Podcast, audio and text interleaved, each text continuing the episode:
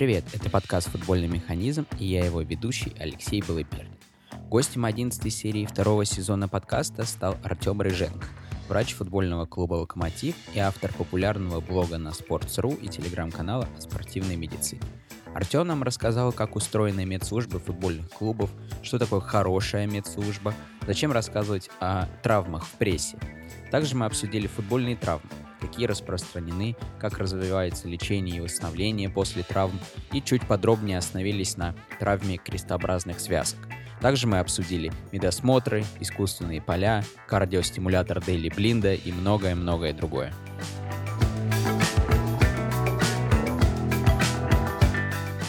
Друзья, тем, кто только начал свое знакомство с подкастом «Футбольный механизм», хочу порекомендовать к прослушиванию предыдущие выпуски, которые не теряют актуальности по сей день.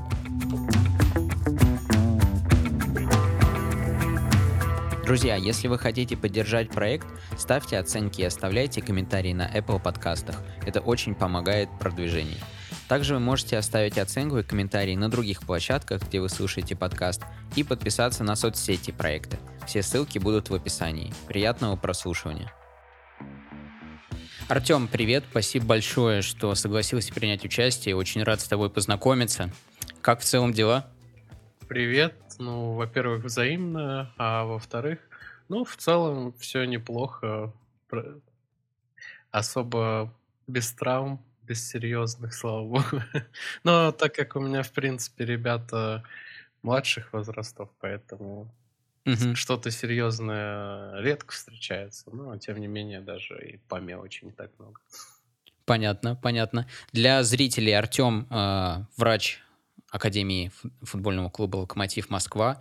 И вот как раз хотелось бы нашу беседу начать с твоей вот истории, со знакомства с тобой. Как ты попал в «Локомотив», об обучении хотелось бы узнать. Ну и в целом, а, чем ты сейчас конкретно занимаешься в футбольном клубе «Локомотив».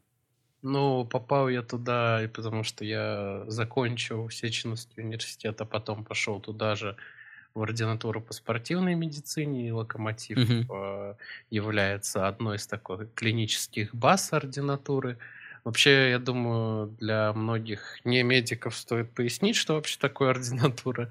Ординатура да, да. это, ну, раньше еще была интернатура, сейчас есть только ординатура. Это, по сути, от двух лет э, такого это можно сравнить с магистратурой в других э, вузах, mm-hmm. что это получение более высокой степени образования и более узкой специальности. Потому что 6 лет медицинского вуза, они дают тебе право работать целым врачом поликлиники. То есть Понятно. Э, если ты заканчиваешь 6 лет вуза, ты не терапевт, ты участковый терапевт. Разница в том, что угу. если работать в больнице терапевтом, нужно закончить ординатуру по специальности терапии. Угу, угу. Поэтому, Понятно. Да, поэтому ну, подавляющее большинство тех, кто остается в медицине, они идут потом в ординатуру по своей специальности. Угу. Понятно. Ну и, соответственно, уже выбирают более узкое какое-то направление и в нем уже двигаются дальше.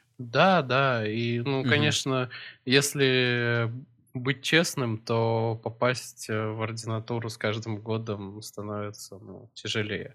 а с чем это связано? Количество там? Не знаю, как-то постоянно, я думаю, это не будет каким-то секретом, что меняются постоянно критерии поступления, то есть э, там есть э, так же, как с ЕГЭ, то есть ты сдаешь аккредитацию, и влияют на это те баллы, которые ты сдал, вот этот аккредитационный тест, то есть выпускной mm-hmm. из университета.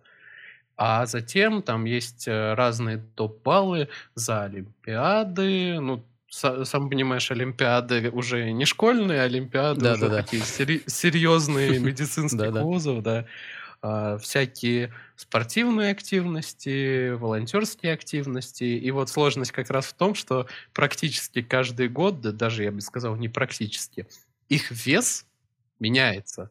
То есть ты, условно говоря, там волонтер... Готовишься к одному, а по факту другое что-то получается да, то есть, момент. Потому mm-hmm. что балл за тест примерно у всех одинаковый. Все-таки тест можно вызубрить, даже там те 5000 вопросов, которые в базе. Ну, за год это вызубривается на 90-100 баллов практически угу. любым человеком. вот. Понятно. И получается, что все зависит от того, какой вес именно у твоих спортивных или, ну, или учебных достижений. И получается, например, если ты очень много волонтерил, соответственно, ты мало занимался, например, научной деятельностью, то есть у тебя мало публикаций. Мгм. И получается так, что ты много волонтерил, и в твой, например, в предыдущий год а, были очень высокие баллы именно за волонтерство. И ты рассчитываешь, вот, я сейчас там получу дополнительные 50 баллов, все переигрывается, и в твой год волонтерство, например, а, ты получаешь вообще по минимуму, да. Мгм. И те, кто занимался научкой, оказываются в выигрыше. Или наоборот. Рандом какой-то получается. Ну, элемент такой есть. Или наоборот, то есть ты, получается, э, ты много писал научки, это очень сложная работа с точки зрения, во-первых, длительности, а во-вторых, ну, подхода. Конечно, есть научные работы, которые, ну, можно писать как обзорные статьи, то есть берешь много-много других научных работ и компилируешь это все в одно. Но все равно это по времени очень много занимает, и писать научки очень, на мой взгляд, трудно. Я имею в виду Мгм. студенту. Особенно если нет какого-то наставника, там, типа Эдуарда Николаевича Безуглова. Но к этому мы еще дойдем. Вот и получается, что ты, например, когда видел высокие баллы за научную деятельность, ты решил такое, ну, в принципе, мне это интересно, я сделаю упор на нее. А в твой год она ничего не стоит. И ребята, которые волонтерили, поступали. То есть э, в этом... А в твоем случае как было? И в целом э, именно касательно спортивной ординатуры, это э, считается как бы популярным направлением или нет? Потому что я, честно говоря, даже не представляю. Как сказали, я не помню, честно говоря, кто из преподавателей, э, спортивная медицина – это дисциплина для ленивых. Это почему? А, Ну, потому что если брать ее, ну, это, конечно, шутка, что если брать ее именно во время обучения в университете, то а, это, дов- ну, это как дополнительная дисциплина, которую в Сеченовском, не знаю, как в других, в Сеченовском просто есть еще дисциплина по выбору, то есть как, как на западный мгм. манер, что ты можешь выбрать дополнительные.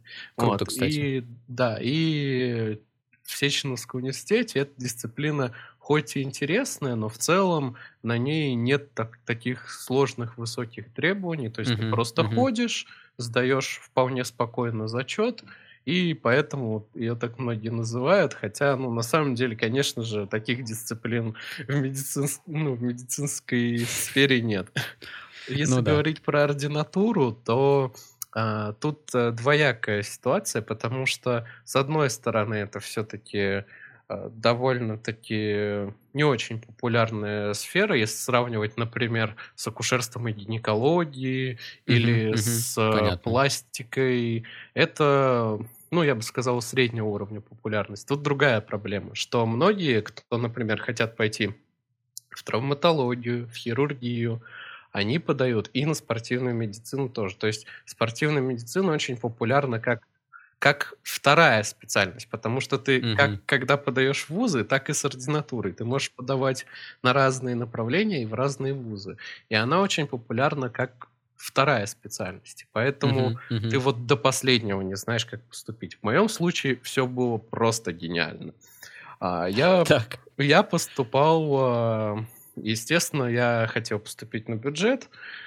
И вообще в целом у меня дикое везение соп- сопутствовало всей этой истории. Ну, Я поступил по целевому. Ну, знаете, я думаю, Мгм. такое Да, да, целевое. да. Вот. И когда я закончил, я думал, что мне с ним делать? Потому что ехать... Там э, несколько лет отработать надо, да? да, ехать отрабатывать за 20 тысяч участковым терапевтом мне не очень хотелось. Мы Мгм. будем честны. Вот. И в итоге один из таких вариантов не отрабатывать с точки зрения законодательства – это ликвидация той организации, в которой ты целевое взял. Только не говори, что ты ее ликвидировал. Нет, не- слава богу, не я. Вот, Но э, штука в том, что там произошла куча-куча перестановок э, и в. Министерстве области, и города. И в итоге так получилось, что то юрлицо, с которым мой договор был заключен, э, прекратило существование, но не просто прекратило, а не оставив наследника, то есть перед которым я, грубо говоря, должен был бы отрабатывать этот договор. Но на этом еще везение не закончилось. Вот. Когда я уже подал все документы, я, ну, я смотрел на баллы прошлого года, и мне казалось, что я пройду спокойно. Я увидел баллы этого года. Точно, честно говоря, я уже не помню, надо будет посмотреть. Угу. Я увидел баллы этого года, и я понимаю, что я не прохожу. И с другой и стороны... пока везением не пахнет. Так. Да. И с другой стороны, я понимаю, что, во-первых, в другой вуз я не хочу, другую mm-hmm. специальность я даже не подавал. Я вообще подал только в Сечновку и во второй мед. То есть, э, ну, в первый и второй мед. И то во второй мед я подал потому что туда пошла подавать моя лучшая подруга на акушерство, и как бы, чтобы mm-hmm. с ней просто так не сидеть за компанию, я захватил и свои документы тоже. Понятно, понятно.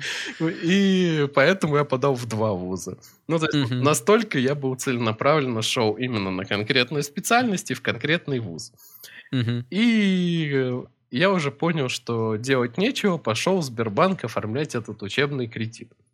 Так. И в последний день когда уже объявляют, кто точно прошел, кто точно не прошел, мне приходит сообщение, что самое-самое-самое-самое последнее место, которое можно занять на бюджете, занимаю я. Ого. И, и ровно в тот момент, когда я это узнаю, вот буквально, я не знаю, там чуть ли не секунда в секунду, мне звонит Сбербанк, он у меня через дорогу еще вдобавок ко всему. Ага. Я не знаю, может, они в окно подглядели. Практически, в общем, уже повесил на себя кредитное обязательство. Но в любом случае там нужно было бы составить с университетом договор. То есть даже если бы это случилось с другим таймингом, э, я бы его не оформил. Но, тем не менее, как только я узнаю, что я туда поступил, мне звонит Сбербанк. Ой, вы знаете, вам, ну, естественно, это же не моментально одобряется. Да, да, да. И они звонят. Ой, мы вам одобрили. Я говорю, спасибо, не надо. А что такое? Я говорю, я поступил на бюджет. И на мое удивление они такие, ой, а мы вас поздравляем. То есть я думал, они там на конце расстроятся. О, не возьмут кредит. Такой, ой, классно, как поздравляю.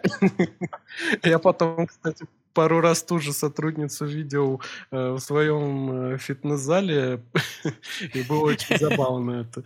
И вдобавок ко всему, там такой был тип кредита именно на обучение, который ты отдаешь после того, как закончил, а во время обучения платишь проценты. И я был ну, Я даже не знал, что такое есть такой какой-то есть, он прям льготный, крутой. В общем, я mm-hmm. очень обрадовался, когда его увидел, потому что там реально какие-то были бешеные условия, и Сбербанк мне теперь денег за это должен, что я прорекламировал. Реклама, да, да, да. А, ну, в общем, какие-то были очень э, вполне себе божеские условия. И но они были настолько сложные, и я первым был человеком, который его оформлял в этом отделении, что там пол отделения сбежалось, чтобы просто... Все вместе оформля... оформляли, да, разбирались. как это вообще оформить, и считается ли ординатура высшим образованием. Понятно. Ну, в общем, да, везение сопутствовало поступлению, понятно, ну, понятно. Ну, это вот когда если верить в какую-то мистику, это значит, если вам дано, значит, вы туда попадете. Я, конечно, не склонен верить в такие истории, но тем не менее задумаешься. Так, а попадание в, именно в локомотив а, тоже сопутствовало этому какое-то везение? Или это а, как вообще происходит в целом? Какое-то распределение, не распределение? Ну, это оно есть, да. Подаются заявки какие-то? Не, как не, это не, работает? Это работает так, что есть э, университет, но э, сам университет лишь, так, как сказать, такой хаб выступает разных баз. Базы — это клиники разные. Угу. И ординаторов распределяют по этим там клиникам. Есть, э, когда не, не университет это делает, а ты поступаешь прям в какую-то клинику в ординатуру, если есть на это соответствующие лицензии. Угу. Вот. А есть такой вариант, как у нас, что есть несколько баз, и туда вас раскидывают кто куда. В моем случае, опять же, не без доли везения, что у нас прекрасные отношения к координаторам. Я сейчас там не пытаюсь как-то выслужиться mm-hmm, перед mm-hmm, университетом. Да, да. Действительно очень хорошие отношения у нашей кафедры, что учитывались наши пожелания, то есть куда мы хотим именно mm-hmm дальнейшем после ординатуры пойти, потому что специальность называется очень громко и громоздко лечебная физкультура, спортивная медицина и реабилитация. То есть угу. это от неврологии до травматологии. Понятно, понятно. И поэтому, естественно, у ребят разные предпочтения, разные пожелания, и у нас там даже некоторое анкетирование такое проходило, типа, зачем угу, пришел, угу вот. Да и вообще, зачем ты в медицину пришел? Это же Россия, ну, неважно. Да, да, да. Опустим этот вопрос, да. Потому что если ты закончил медицинский, то с тобой и так все понятно. И ну, у нас наши предпочтения, и в том числе, где мы живем, чтобы нам там не ехать 4,5 часа. Даже так? Ого. Да. То есть даже у нас э, старались, по крайней мере, учитывать Понятно. это. Понятное дело, что ну, идеальной ситуации для всех не бывает. Конечно, да, да. Но все-таки старались учитывать наши пожелания, предпочтения и условия проживания. И в целом, ну, первый год у меня прошел, вот я был в Лужниках, где все наши спортсмены, там, премьер-лиги, КХЛ проходят угу, медобследование. Угу.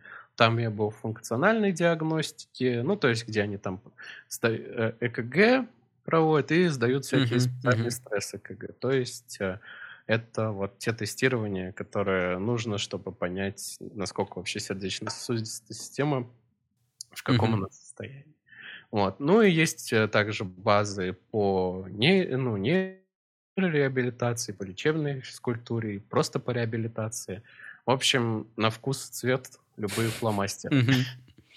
Понятно. Ну и, естественно, при таком анкетировании я прям целенаправленно указал, что я там хочу спортмед, и я сюда вообще пошел, чтобы э, именно потому что я знаю, что здесь есть база лакомеда.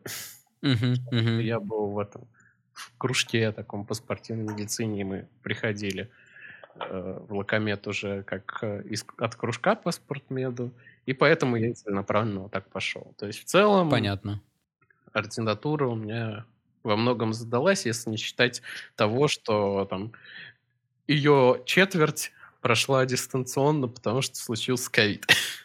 Ну да, это как раз не способствовало, наверное, большому количеству практики, скажем так, в это время. Ну да, я по большей части работал в это время в помощь студентам. То есть я вот эти вот все конференции помогал модерировать, потому что, ну, будем честны, не все преподаватели достаточно угу. близки ну, да, конечно. с техникой. Вот, угу. И я как раз этим занимался, хотя многие там ребята и пошли в ковид. И, в принципе, как оказалось, э, это помимо того, что довольно уважаемо, еще и вполне себе материально было выгодно. Угу, понятно. Потому понятно. что, ну, я, конечно, не знаю, как было в регионах. В Москве все нормально, все эти топ-выплаты платили. Ну, угу. и в целом, как правило, все ребята, кто даже заболел, они переболели не особо тяжело, и угу, угу. их здоровье вроде как не сильно от этого пострадало. Понятно, понятно. И э, после того, как ты прошел ординатуру, собственно, ты уже, как я понимаю, подписал контракт с Академией футбольного клуба «Локомотив», и сейчас тебе, э, получается, отдали какие-то возраста конкретные, которыми ты занимаешься. Правильно понимаю? Ну да, но я бы не называл это уж прям громко контракт. Это скорее именно угу. обычный трудовой договор, ну, потому что да, да, да, да. Академия это больше скорее такая школа, чем угу, угу. футбольный клуб. Да, у меня сейчас э, 2008, 2009 и 2010 года Академии. Я ими mm-hmm. В целом вообще э, разница не такая большая, как э, там с основной командой. Вообще функционал спортивного врача – это следить за тем, чтобы у ребят были актуальные допуски. Допуск, mm-hmm. соответственно, выдают другие спортивные врачи в специальной клинике, где они проходят УМО, потому что несмотря на то, что в Локомотиве есть вот этот медцентр Локомед, э, чтобы получить допуск, нужно пройти э, несколько специалистов, в том числе там функциональную диагностику, функциональные uh-huh, пробы. Uh-huh. И это все регламентировалось раньше там 134-м приказом, сейчас он вроде как его там модифицировали в громкое там и громоздкое название положения там, о прохождении углубленного обследования спортсменами. Uh-huh, uh-huh. в общем, суть его в том, что просто изменилось название и сроки, сколько действителен допуск, а, а в целом а, ничего там не изменилось, просто копипаст со 134-го. Ну, в принципе, это всегда так. А, ну и, естественно, все, весь остальной функционал. То есть я там дежурю с ребятами на тренировках, э, потому что ну, на тренировках тоже должен присутствовать э, врач, либо человек с медицинским хотя бы средним образованием, чтобы оказать первую помощь и ну, слежу за их восстановлением. Так как у нас есть и реабилитологи, то именно реабилитации я просто контролирую процесс, а сам, самой реабилитацией занимаются отдельные специалисты. Я в основном назначаю это лечение и контролирую, как оно проходит, динамику. Угу, угу, понятно. Ты несколько раз упомянул вот локомед, и в целом интересно было бы узнать, естественно, на примере локомотива, но и в целом, а, интересно было бы узнать об устройстве вот медотдела в футбольном клубе. Будем, ну, на, наверное, было бы интересно узнать и э, об отделах футбольных клубов масштабах локомотива, то есть больших футбольных клубов, и, может быть, об каких-то более скромных историях, скажем так, какой минимум нужен в футбольном клубе для его функционирования. Как вообще все это устроено? То есть Локомед — это как отдельная какая-то организация, которая, как я понимаю, еще оказывает коммерческие какие-то а, услуги.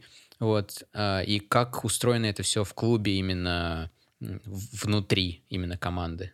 Ну, юридические тонкости, конечно, я не Ну да, это назвать. второстепенно. Но как я понимаю, что Локомед — это отдельное юрлицо, которое самостоятельно работает, но оно работает э, либо под локомотивом, либо в очень-очень тесном сотрудничестве. Uh-huh, Точно, uh-huh. точнее не могу сказать, я не углублялся в этот вопрос. Ну да, да. Но в целом, да, это медцентр, где врачи, в том числе академии, ведут э, платный прием других пациентов. То есть э, может любой э, лю- любой человек туда записаться и прийти.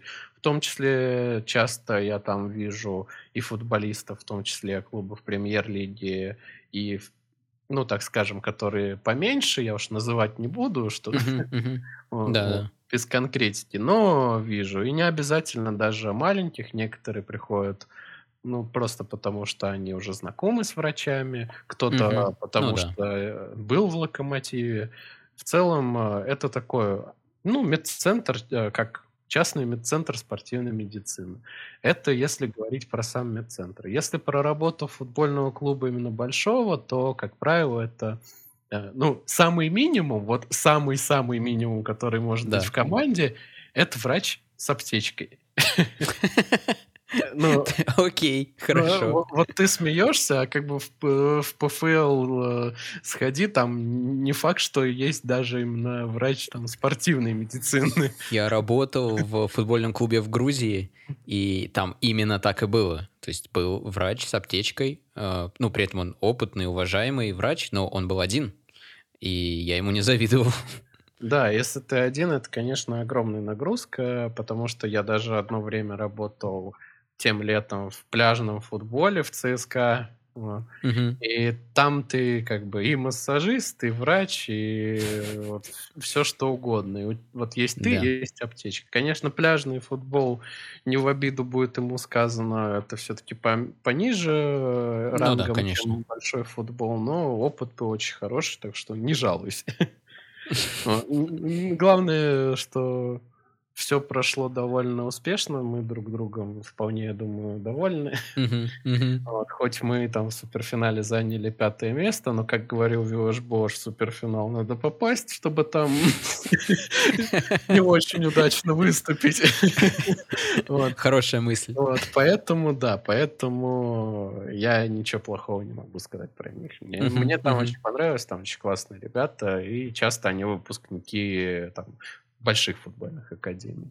Да, да, да, да. Что касается таких более продвинутых историй, то это, естественно, большее количество спортивных врачей. И в целом такая история, что спортивный врач – это куча мелких специальностей, которые чем больше клуб, тем подробнее они дробятся. То есть спортивный ага. врач, он может быть и реабилитологом, он может и одновременно быть и спортивным врачом, и реабилитологом. Он может быть там и нутрициологом. То есть в командах, где есть вот просто только врач, за питание отвечает врач. Есть нутрициолог, супер, он отвечает только за питание. И э, если продолжить ну, да, эту мысль, то есть можно дробить все эти обязанности просто насколько позволяет здравый смысл и финансы. То uh-huh, есть, uh-huh. если есть возможность, то, естественно, это дробиться, то несколько врачей, несколько реабилитологов, но нутрициолог, как правило, если есть на него деньги, то он все равно один. А психологи вот сейчас а, появляется во многих клубах а, именно спортивный uh-huh. психолог, и, насколько я знаю, в «Локомотив» то ли хотят пригласить, то ли уже пригласили, честно говоря, не припомню, именно в Академию психолога спортивного, потому что работать угу. с детьми тоже нужно. Но если ты Кстати, один... делали выпуск с э, спортивным психологом Аленой Грушко. Кто не слышал еще этот выпуск, советую очень.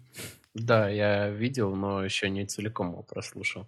Да, очень интересно. Потому что психология, на мой взгляд, э, ну, даже если в, кибер, в киберспорте до этого дошли, хотя uh-huh, не uh-huh. буду говорить даже, потому что как ну, раз да. такие дисциплины обычно наоборот впереди идут. И, кстати, даже в киберспортивных командах есть спортивные врачи.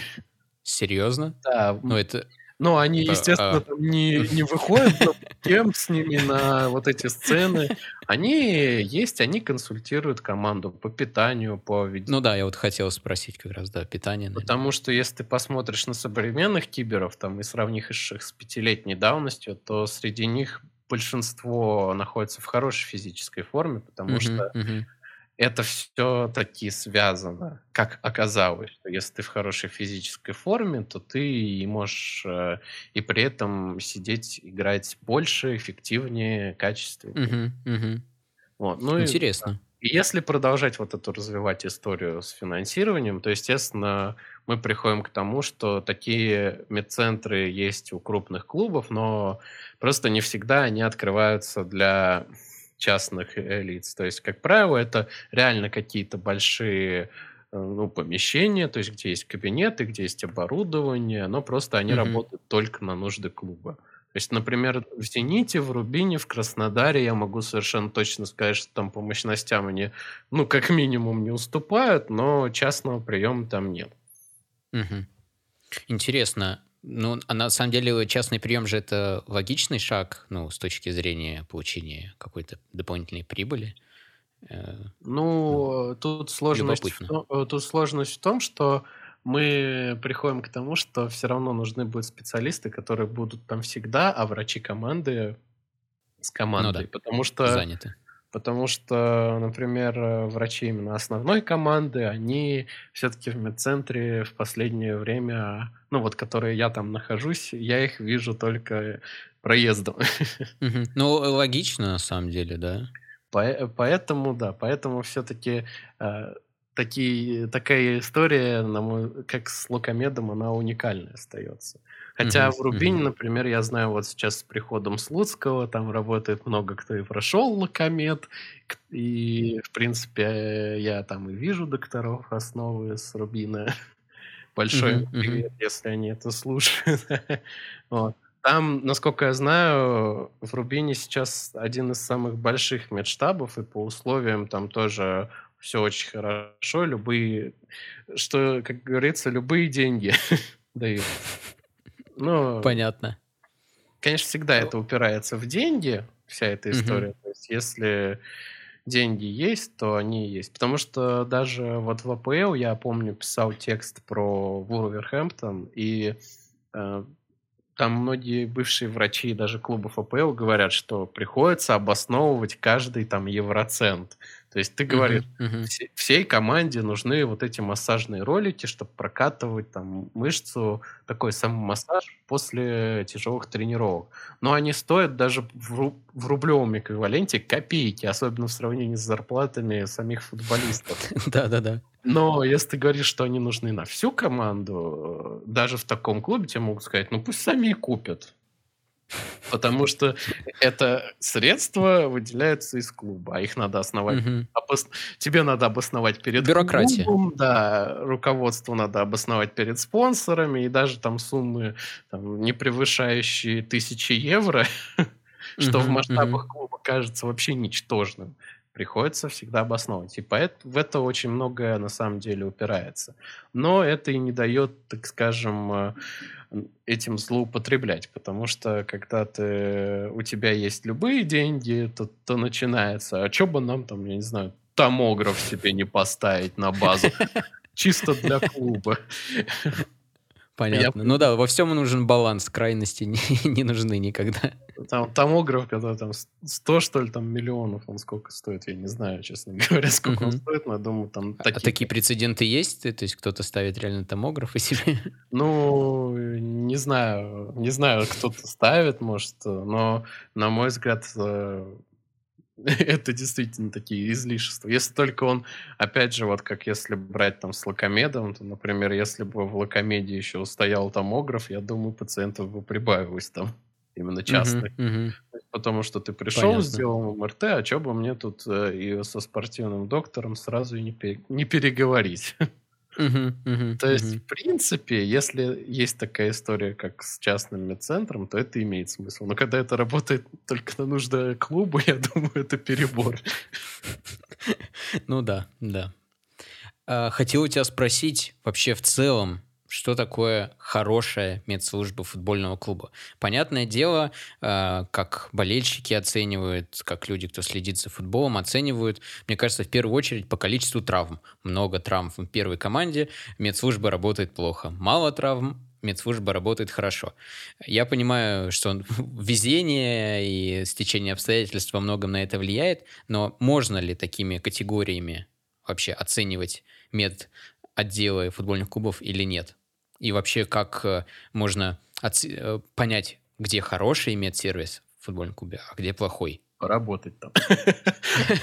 Не, ну это понятное дело, в идеале, да. Это единственный вариант, но если говорить серьезно и рассуждать глобально, то, конечно, по одним травмам оценивать нельзя. Там, например, есть э, разные данные УЕФА, что где-то, ну, до ковидной истории, то есть когда там вся подготовка и все предсезонки пошли по одному месту и все, все благополучно запуталось, средний травматизм был, ну, в районе там 30 травм разного характера характера за сезон.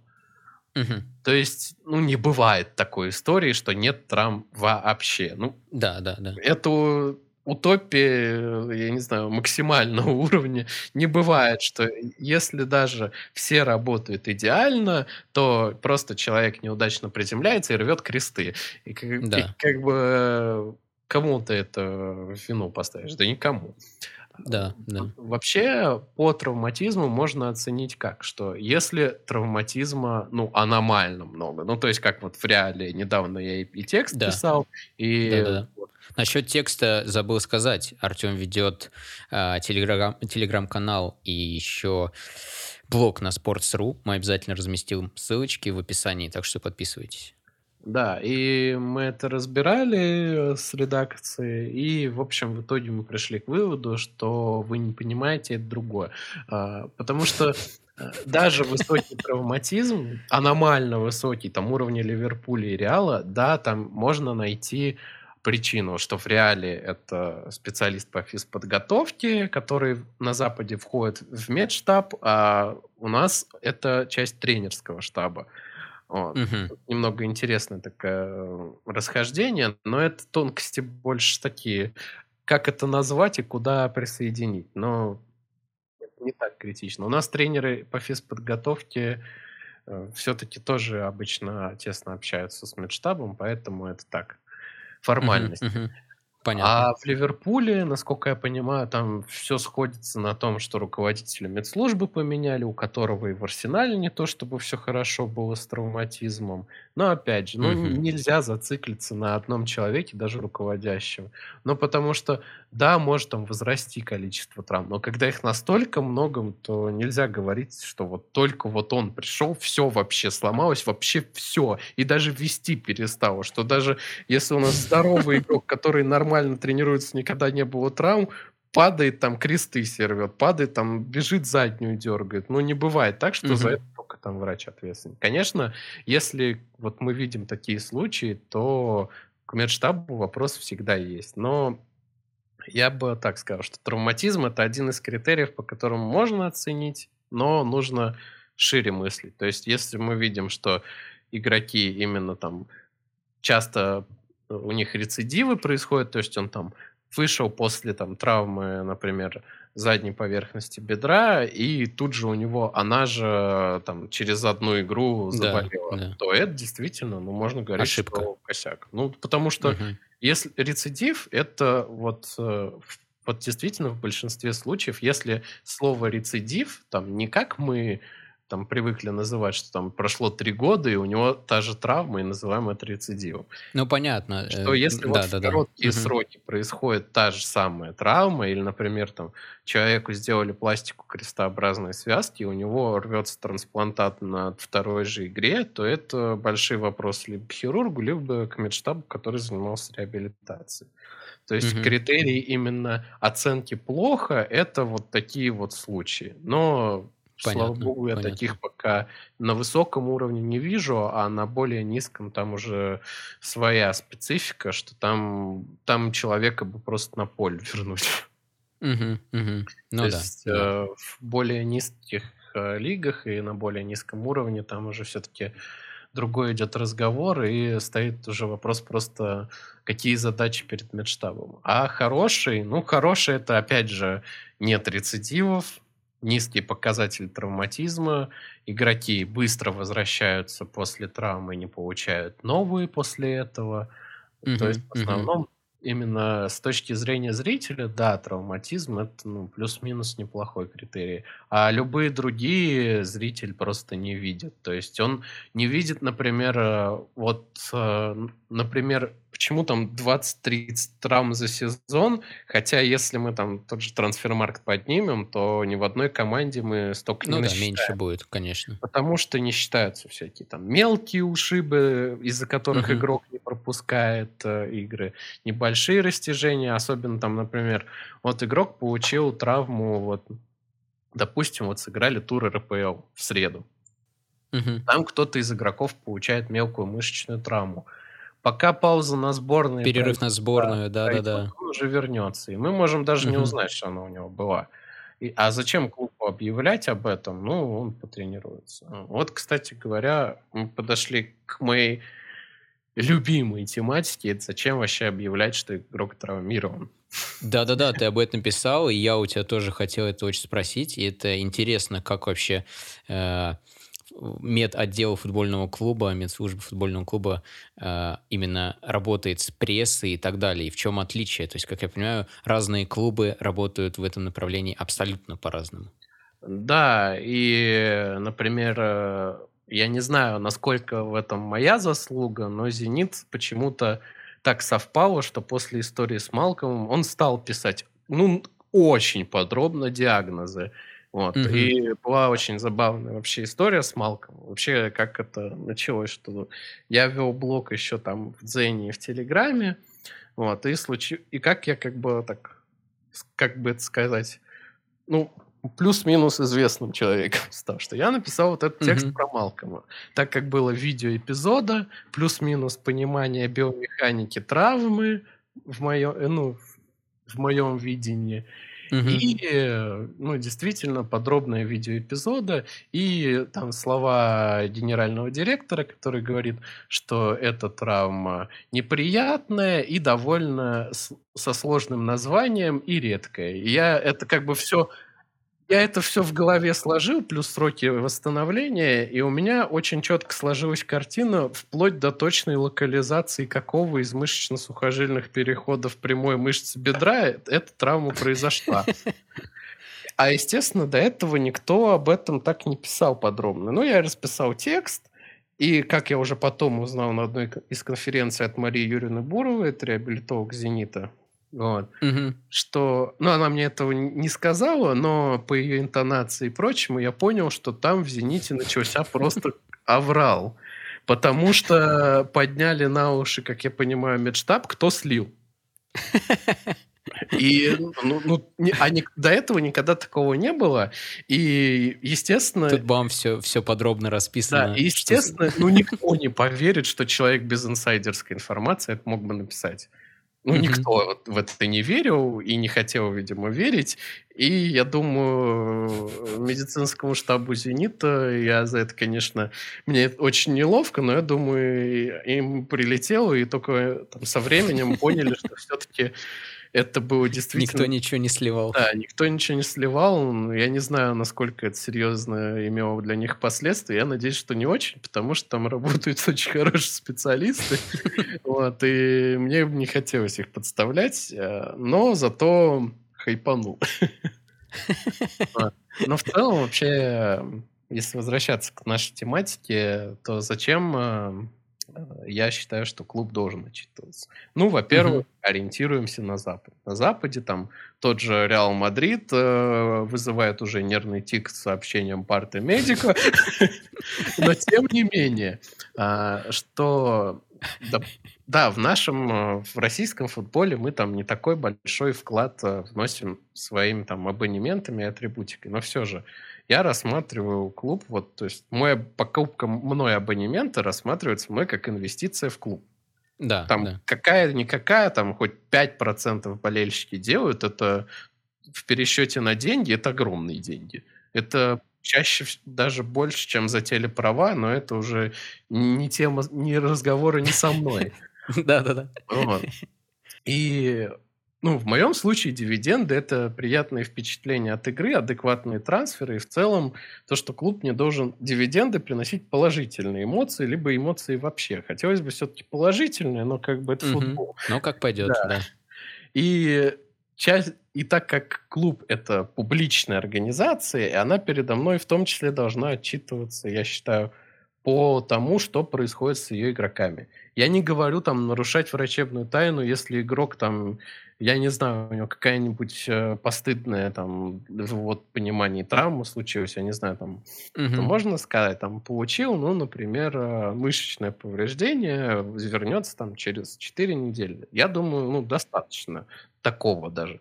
Когда пишут там подробно диагноз, там, как мы будем там консервативно-хирургически, это, конечно, вообще прям космос, потому что, во-первых, я могу про текст написать. Личный интерес. Да, но если серьезно, то все равно понимание какое-то появляется, и у медиков, например, тот, кто понимает, кто понял, тот поймет. Вот. Ну и в целом, то есть, э, опять же, чтобы мы могли оценить, например, работу того же медштаба. То есть, например, клуб пишет, игрок такой-то получил мышечную травму. Мы смотрим, сколько средний срок восстановления после этой мышечной травмы. Мы смотрим там 6-8 недель мы понимаем, что это сроки средние, может там затянуться, ну, до 10 недель, например, да? А игрока нет там полгода. И мы, естественно, угу, понимаем, да, что да. что-то не так. Что либо клуб нас обманул, либо с его восстановлением что-то не так. И в таком случае... Ну да, возникают вопросы, а да, ответов и мы нет. можем задать, например, вопросы там, почему так произошло и так далее. И когда такие вопросы копятся, мы начинаем понимать, как функционирует клуб. То есть мы, например, понимаем, что, ага, там у нас несколько таких случаев с игроками произошло, значит, наш, наверное, медштаб что-то не дорабатывает, либо нас обманывают со сроками. Uh-huh, uh-huh. Либо наоборот, там, мы видим, что игроки постоянно возвращаются в срок, или даже раньше, что все у них хорошо, никаких рецидивов нет, и мы такие, о, как у нас классно работает клуб, как классно работает медштаб, все замечательно. Uh-huh, uh-huh. И здесь, я думаю, основная проблема, что не клуб, не врачи, конечно, я не, не буду там тыкать ни в кого пальцем, и это неэтично было бы с моей стороны, но я понимаю их как врач – что если ты там, сказал 4-6 недель, а у него там случилась еще одна там травма на реабилитации, uh-huh, или uh-huh. травма оказалась серьезнее, и оказывается, ну да, что не 4-6 недель, а там 3 месяца, и тебе вот какой-то блогер на спорте пишет, что ты плохо работаешь, то, а, естественно, руководство, я думаю, все равно оно как-то мониторит. Я уверен, что они мониторят не только, как ты перед ним отчитываешься, но и бурление. Реакции. Есть, да. да. Что если видят, что постоянно даже болельщики пишут, чем вы там занимаетесь, то к тебе придут в твой кабинет с вопросами. Ну, никто uh-huh, этого не uh-huh. хочет, естественно. Вот. Но дело-то в том, что любые изменения тоже можно также написать, что у нас там угу. появились новые подробности. Произошло то-то, то-то. Да, то есть, например, угу. на тренировке почувствовал дискомфорт, оказалось там повреждение более серьезное. Мы будем вести консервативно, все окей. И никто не, я вот уверен, никто не напишет, что вот вы его там доламываете и так далее. То есть все будут спокойно воспринимать, значит, идет работа, что игрок никуда не пропал, что все с ним хорошо. Сейчас да, он да. Вот как там восстановление того же Баринова мы чуть ли не как сериал смотрели. Учитывая, учитывая еще то, что как Бара влился в уже, так скажем, сокращенную медиаслужбу, что он там, видимо, ему да, да, да. новую ставку дали на то время, пока он травмирован, что он постоянно был везде, и мы всегда видели, как он восстанавливается, что он делает. В общем, ну, я считаю, вот это если ну, не брать там какие-то отдаленные эпизоды, вот именно как восстанавливался Баринов, и если вот то, как, как его было много, это, на мой взгляд, чуть ли не эталонное. То есть мы видели, где он соперировался, как он соперировался, да, как он восстанавливался, да, да. почему так долго, что он постоянно на виду, и мы все знаем. Понимаю, что не всем это нравится игрокам, то есть можно просто там отчитываться, что вот он там столько-то восстанавливается, с ним все хорошо. То есть, ну, текстом на сайте. Да, да, да. Вот, а кто-то, как Барон, например, он любит это внимание, и этим надо тоже пользоваться, потому что это опять же облик клуба формирует, потому что если ты видишь, что как к травмированным трепетно относятся, что они присутствуют все равно на всех тренировках, что у вас такая теплая Ну да, они остаются частью команды. Да. Как бы.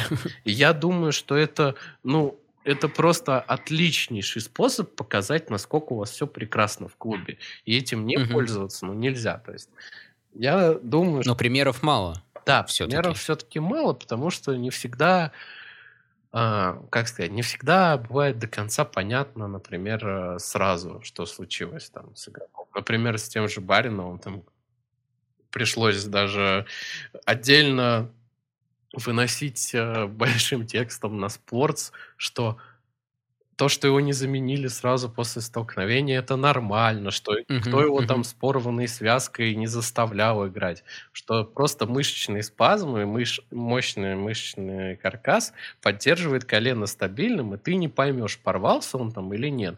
А если ты снимешь важного игрока с матча, у которого потом все окажется хорошо, вот тогда-то ты точно огребешь. И от, причем ну, да. от всех вообще.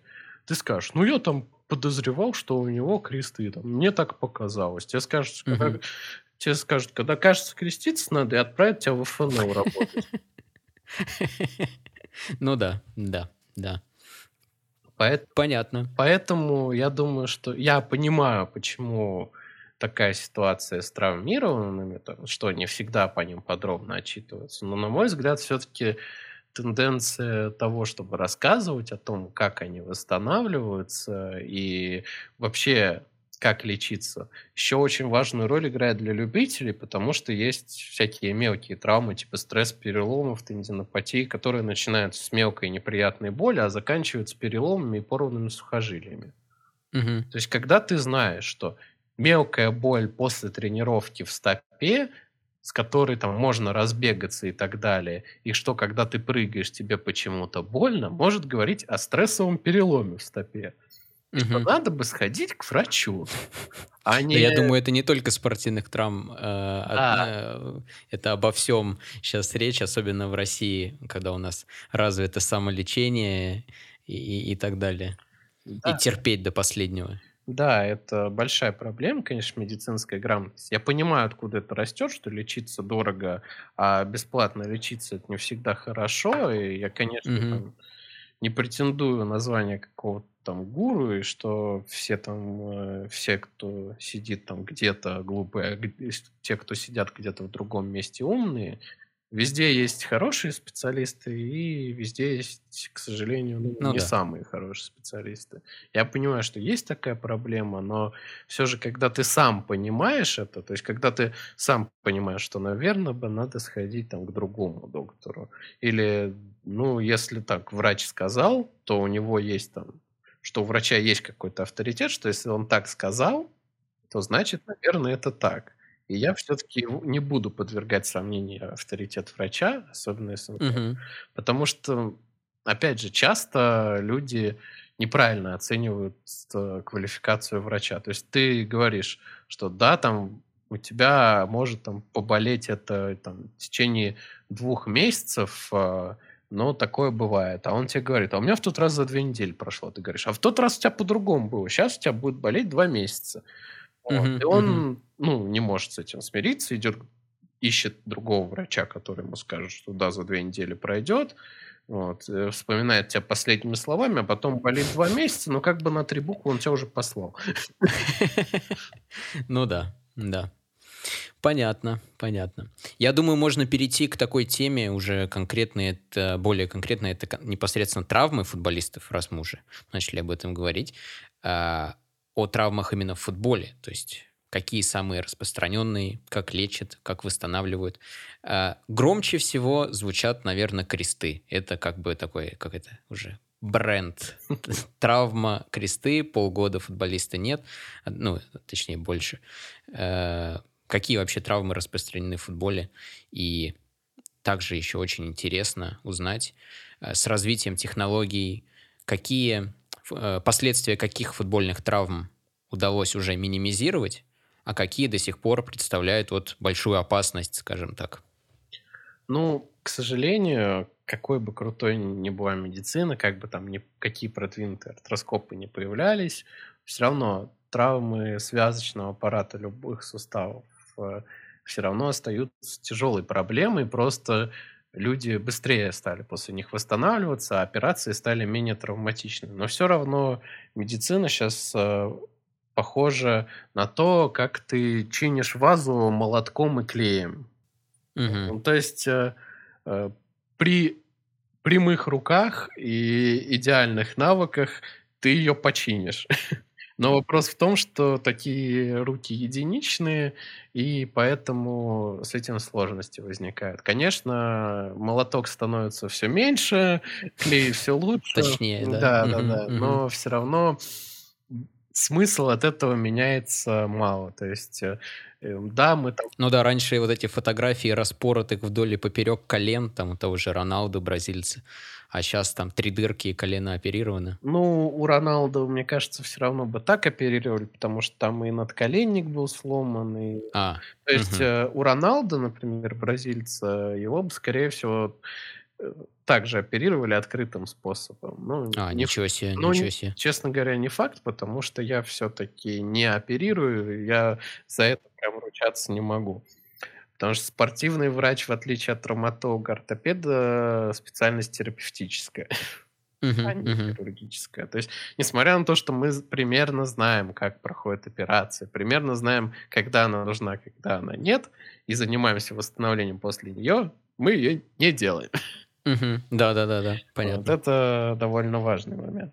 Но что касается вообще частоты травм, то да, конечно, неудивительно, там лидируют это травмы нижней конечности, в основном это травмы стопы, то есть травмы связок, костей стопы, это самые все-таки распространенные, хотя, казалось бы, там должны uh-huh. лидировать другие, чаще мы слышим про другие. Вот. Лидирует, насколько я помню, по статистике FIFA, я сейчас там не буду умничать и называть там цифры до десятой доли процента, но, насколько я помню, а, лидирует это травмы стопы, Дальше идут мышечные травмы бедра, и угу. дальше все остальное. То есть связочный аппарат колен сустава и другие травмы. Кресты, это да, это одна из таких специфических травм футбола, хотя, например, в том же регби это более распространенная. Да, там они в колени влетают друг к другу. Да, но в целом сейчас, вот, например, э, после крестов очень большой был э, такой дискус в медицинском сообществе. Хотели возвращать в строй игрока через 4 месяца после угу. операции. Я у гимнастов слышал, так э, реально были какие-то Ну, тут еще примеры. специфично, то есть угу. э, зависит от того, под какие задачи мы, мы спортсмена возвращаем. То есть угу. где-то угу. это дольше. Вот. Но потом оказалось, что как бы если игрока возвращать 4, через 4 месяца на поле после крестов, то он либо порвет трансплантат, либо дернет какой-нибудь из мышц бедра, потому что они не готовы нифига. Ага, понятно. Почему вообще... То, что держит колено, типа, да? да? Почему ага. вообще 6 месяцев сейчас это, ну, как золотой стандарт? То есть полгода, и если у тебя мышечная сила в порядке, то возвращают. Вообще, э, по срокам, почему мы не любим точные сроки, и почему, опять же, не любят клубы их публиковать, потому что все очень индивидуально, и угу. сроки это, они основываются на статистике. То есть Понятно. каждым Но каждый человек да, индивидуален. Может быть по-другому. Там, например, там кто-то через после крестов, как Баринов, вернулся через полгода, а кто-то, как Макс Барсов, будет 670 дней. Да, и, да. и три операции делать. Ну, это, это же не скажешь, что там кто-то накосячил, хотя, зная эту историю, там накосячили хорошо. Угу, угу. Но вернемся к сути вопроса, да, что все-таки мы просто пока что каких-то прорывов в медицине ну, не происходит. То есть она просто постепенно эволюционирует, постепенно игроки дольше так скажем, дольше их спортивный век. То есть ты мог заметить, что uh-huh. все чаще мы видим футболистов, что там, 30 лет, ну вот 10 лет назад, насколько вот я там, когда начинал смотреть футбол, 30 лет это считалось старый уже, все. Ну, у меня такие же впечатления, да. да. А сейчас 30 лет, ну, ну нормально. Ну, ну да, 30 30. Поиграю там. Ну, 35, ну, в серию А поеду. То есть сейчас это не воспринимается, что 30 лет, о, скоро конец карьеры. Там Ибрагимовичу скажи в 30 лет, что он карьеру закончит, а он в 39 сейчас серию А разваливает. Ну да, ну, да, как да, бы... да. Вернулся в сборную тут. Причем это не в обиду фанатам серии А. Я самый большой фанат, и я за Интер болею с 2000 2010 года, да, в этом есть элемент глорства, но отстаньте. Ничего страшного. Да, в этот интер... Дистанция пройдена уже 11-летняя, так что можно уже смело говорить. В этот интер влюбиться, не влюбиться было нельзя, и потом 10 лет страданий, я, надеюсь, что в этом году окупится.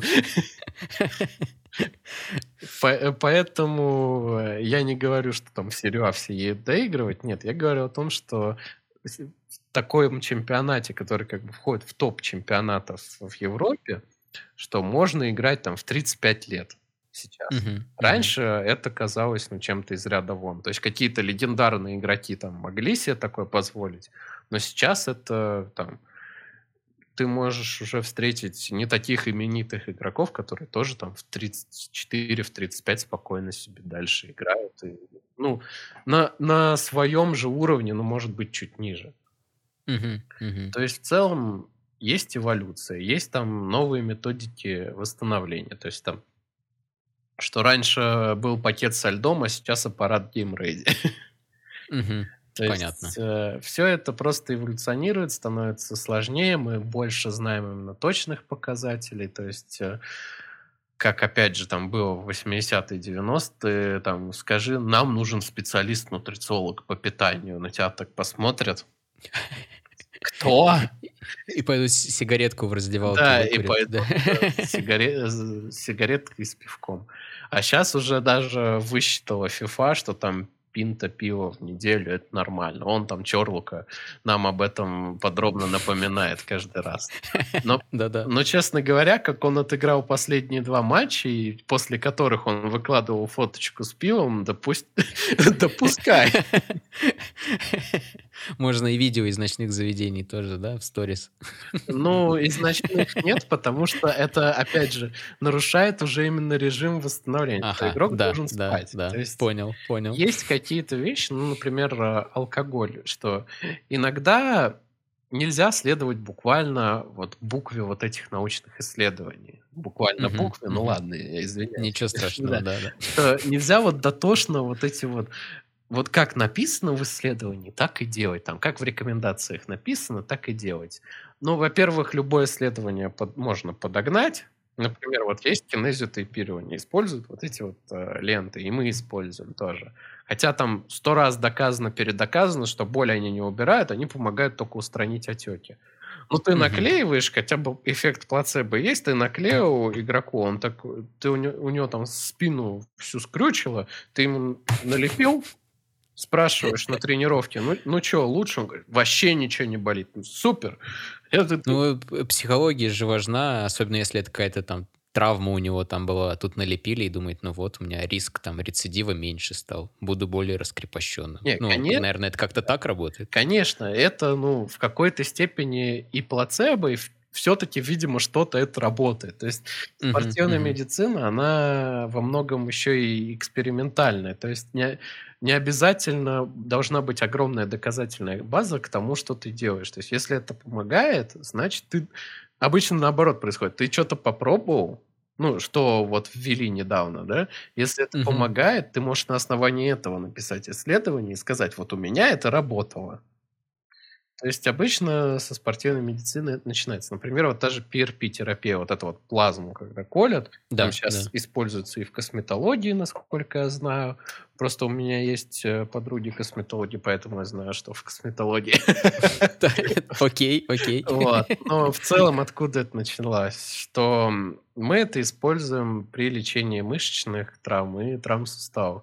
Хотя можно найти исследования, где говорится, что PRP-терапия так же эффективна, как колоть в сустав физраствор, и был тот же эффект. Вот. А есть другие исследования, где говорится, что вообще-то было быстрее помогает. восстановление, угу. меньше боли, и вообще это помогает, а тот, кто написал про физраствор, просто проплаченный. Не, любые исследования... Верь во что хочешь. Да, потому что под любые такие вот не догматические истории можно найти исследования как за, так и против. Ну и плюс еще существуют исследования, которые исследования только называются, типа там про гомеопатию и прочее. Угу. Все-таки, ну, да, да. когда я говорю, что про что-то не совсем доказанное, я говорю о том, что у этого все-таки какая-то теоретическая научная. база да, научная да, да. должна Понятно. быть. Понятное дело, что там давать гомеопатию спортсмену и надеяться, что у него открытый перелом срастется от траумеля, я, думаю, это все-таки перебор, да. Да. Поэтому все-таки стоит э, основываться на каких-то вот таких. Да. И поэтому, если мы опять далеко ушли от вопроса про травматизм, меня бывает заносит, Поэтому... Не-не, по, по теме же. Да. что... Ну, поэтому пока я не работаю преподавателем, потому что мои лекции будут длиться 4 часа. Поэтому надо записывать подкасты. Да. Как раз-таки. Да, я об этом подумывал, и, может быть, даже в скорое время начну делать. Но это пока так, мысли. Понял, понял. Вот. С радостью поделимся ссылками тоже везде потому что футбольных подкастов хороших не так уж много, да и в целом ну, любых подкастов футбольных не так уж много, и будет больше, будет лучше. Конечно, конкуренция, она всегда порождает качество.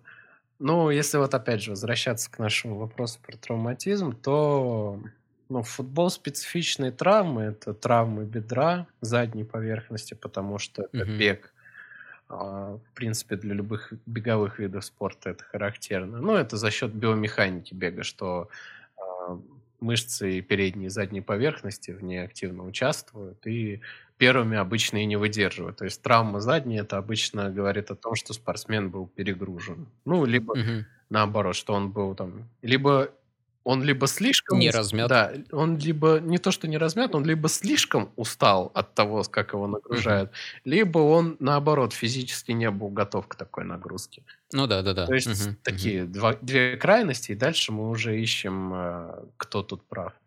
Вот. Ну и, естественно, всякие контактные истории, это там в те же кресты можно контактно порвать, там, связки стопы, то есть в целом э, сказать, что вот каких-то травм очень много, каких-то очень мало, но это только спортспецифично. Ну, то есть, например, переломов верхней конечности в футболе не так много. Uh-huh, uh-huh. Вот, то есть это все зависит от того, что больше участвует и что нагружает. Но при этом они есть. Ну да, да. Правильно понимаю, что вот э, там, если взять период времени, там, условный, 20-30 лет, то никакие футбольные травмы, именно победить их последствия этих травм не удалось. То есть все, что было раньше, все есть сейчас, просто быстрее восстанавливаются, быстрее там все это лечится, и быстрее возвращаются на поле обратно. Но все, что было, так и осталось. Ну, я сейчас пытаюсь припомнить, что я вообще про это читал, но насколько я понимаю, могла меняться лишь структура этого травматизма. То есть там, например, стало меньше вот этих тяжелых там э, травм связок и суставов и больше мышечных. Там mm-hmm. меньше контактных, mm-hmm. больше неконтактных за счет там, увеличения скоростей нагрузок. Но это нужно прям отдельно, мне кажется, поискать про это статьи, потому что я так сходу вряд ли скажу. Но, mm-hmm. на мой взгляд, э, как-то радикально не менялось. То есть что-то, чтобы победить какую-то травму, нужно э, придумать идеальный способ ее профилактики. Но мышечные травмы как были, так и остались. Хотя у нас есть миллиарды способов их профилактики, но все равно они остаются. Никуда да. не денутся. Потому mm-hmm. что не mm-hmm. всегда это и связано именно только с плохой профилактикой. Там разрыв крестов э, тот же ну, его спрофилактировать, ну, можно только там укрепив мышцы бедра, но это там какие-то... Вот да, интересно. Я у тебя вообще хотел про эту тему спросить, а, именно про кресты уже несколько раз говорили.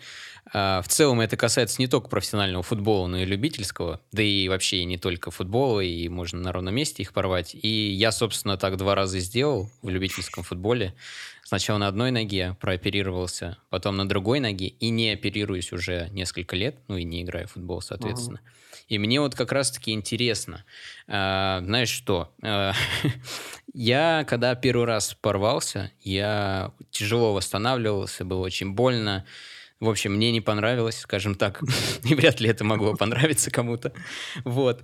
А, и я смотрю на восстановление профессиональных футболистов, как они на там, ну я точно не знаю, там, грубо говоря, на седьмой день после операции чуть ли уже не на полусфере стоят, ходят, ходят по беговой дорожке, аккуратненько в горку. А я вспоминаю себя, я две недели в артезе неподвижно лежал, у меня там все костенело, и мне потом через боль все это двигали. И я, у меня возникает логичный вопрос. Это футболисты как-то по-другому оперируются и восстанавливаются? Или это что? Или это организм у них такой у всех? Ну, здесь э, вообще универсальная фраза для спортивного врача, когда тебя спрашивают, здесь много факторов. Но вообще, если уже конкретизировать, а не демагогией заниматься, то э, возьмем первый момент. Оперировать или нет? Если это изолированный просто разрыв связки, и да. если ее вот обрывки там никак не мешают, там сустав ничего не блокирует, да. то можно не оперироваться. И я не знаю... Чем... А говорят же, что артрит тогда будет э, с высокой долей вероятности, и, мол, там чуть ну, от сустава я, ничего не останется. Я сказал, что можно. Ага, я понял, понял. Но здесь вот опять есть вот эти нюансы, что насколько но сейчас последние исследования говорят, что все-таки за счет вот этой вот нестабильности, хотя за счет сильных мышц бедра стабилизировать колено можно и без переднего креста жить спокойно, uh-huh, то uh-huh. все равно считается вот эта даже микронестабильность, которая типа стабилизирована, и ты ее не чувствуешь, она все равно в конечном итоге быстрее приведет к артриту, быстрее uh-huh. приведет к проблемам с суставом. Конечно, то, что там сустав совсем ушатается, это утрированная история, но как бы если это случится в раннем возрасте, там в 18-20 лет, то иметь в голове вероятность того, что в старости коленка будет титановой, нужно. Да, да, да. Вот. Я не говорю, что... Я, конечно, не... ты так задышал, как будто... Да, опять грустно стало. Подумал об этом. Но это же да, опять. это не универсальная история. То есть у кого-то разовьется так такой сильный артрит, у кого-то нет. Это все вот зависит от того, как это будет скомпенсировано и как быстро будет разваливаться колено. В принципе, угу. при желании можно сделать операцию и после травмы, да, даже через большой промежуток времени. То есть, да, если... да, я слышал, вообще там через десятилетия типа делают. Да, то есть если мы видим, что колено быстро, грубо говоря, деградирует, то операцию можно сделать и потом. Вот. Угу. Ну и в принципе можно не спешить с операцией и смотреть, как вообще оно колено будет восстанавливаться. Что касается угу. оперативного лечения и в чем магия вот этих вот хождений по дорожке на седьмой день. Что... Да, это, это просто, это, знаешь, это даже обидно, когда ты, когда ты спустя две недели после гипса месяц тебе через боль гнут ногу, а смотришь э, ин, ин, в Инстаграме истории футболистов, как, ну, реально намного быстрее их допускают к физической активности, к разрабатыванию ноги, не знаю, как это правильно называется, в общем, к реабилитации. Как ну, так? вообще такую операцию можно сделать и у нас. Там цена вопроса 100-200 тысяч рублей. Да, Вопрос да. только в том, что я спокойно говорю о такой сумме, когда живу в Москве, а сейчас у меня угу. какой-нибудь э, э, Ваня из Хабаровска слушает и говорит, э, и такой, 100 тысяч рублей, откуда у меня 100 тысяч рублей? Ну да. Я да, играю да, там да. в ПФЛ за 30, никакой страховки угу. у меня нету. Ну, есть, но, как рассказывал э, Красава, не всегда Да. эта история есть. такие да, операции. Вот. Но это уже другой вопрос. Вот. И вернемся именно к операции. Что суть операции в том, что тебе удаляют вот эти вот обрывки твоей связки, делают два тоннельчика в бедренной кости и Мгм. в большеперцовый. Берут кусочек твоего сухожилия. Насколько я понимаю, сейчас это приводящих мышц. Так как все-таки там сухожилие мощное, то от э, там сантиметрика с тебя не убудет. Uh-huh, uh-huh. Это сухожилие. В эти каналы на титановые винты и костный цемент садится, и как бы все, и дальше связка просто, так скажем, ну вот это вот сухожилие, оно как бы это правильно выразиться, ну, не костенеет, ну, становится более таким сухим и твердым, и оно больше похожим на связку становится. И именно этот период тебе нужно плюс-минус э, не перегружать колено, чтобы, не дай бог, ее не рвануть. Но uh-huh, вообще, uh-huh. как только тебе это сделали, никаких противопоказаний к тому, чтобы давать вертикальную нагрузку в виде простой ходьбы, у тебя практически нет. Так а почему туда все врачи в Москве? Э, я оперировался в спортивной клинике, и меня все равно, ну, первый раз, второй раз я ничего не делал еще, э, и меня все равно заковали в э, ортез, сказали, ну, я не помню точно, по-моему, две недели э, в ортезе. Но если мы посмотрим там на того же Барина, он тоже ходил на костырях. Почему? Потому что все-таки вот пока вот эта вот связочка твердеет, это перестраховка. Но хочу заметить, что реабилитацией заниматься, то есть какими-то минимальными пассивными движениями, массажем там на кровати. Да, да, да. Нужно с самого первого дня. Вот тебя там, условно говоря, соперировали. Один угу. день, естественно, ты помучился от адской боли и пару уколов обезбола. Единственное, ну, да. что отделяло тебя от сна. Вот, естественно, это эти дни нужно переждать и полежать.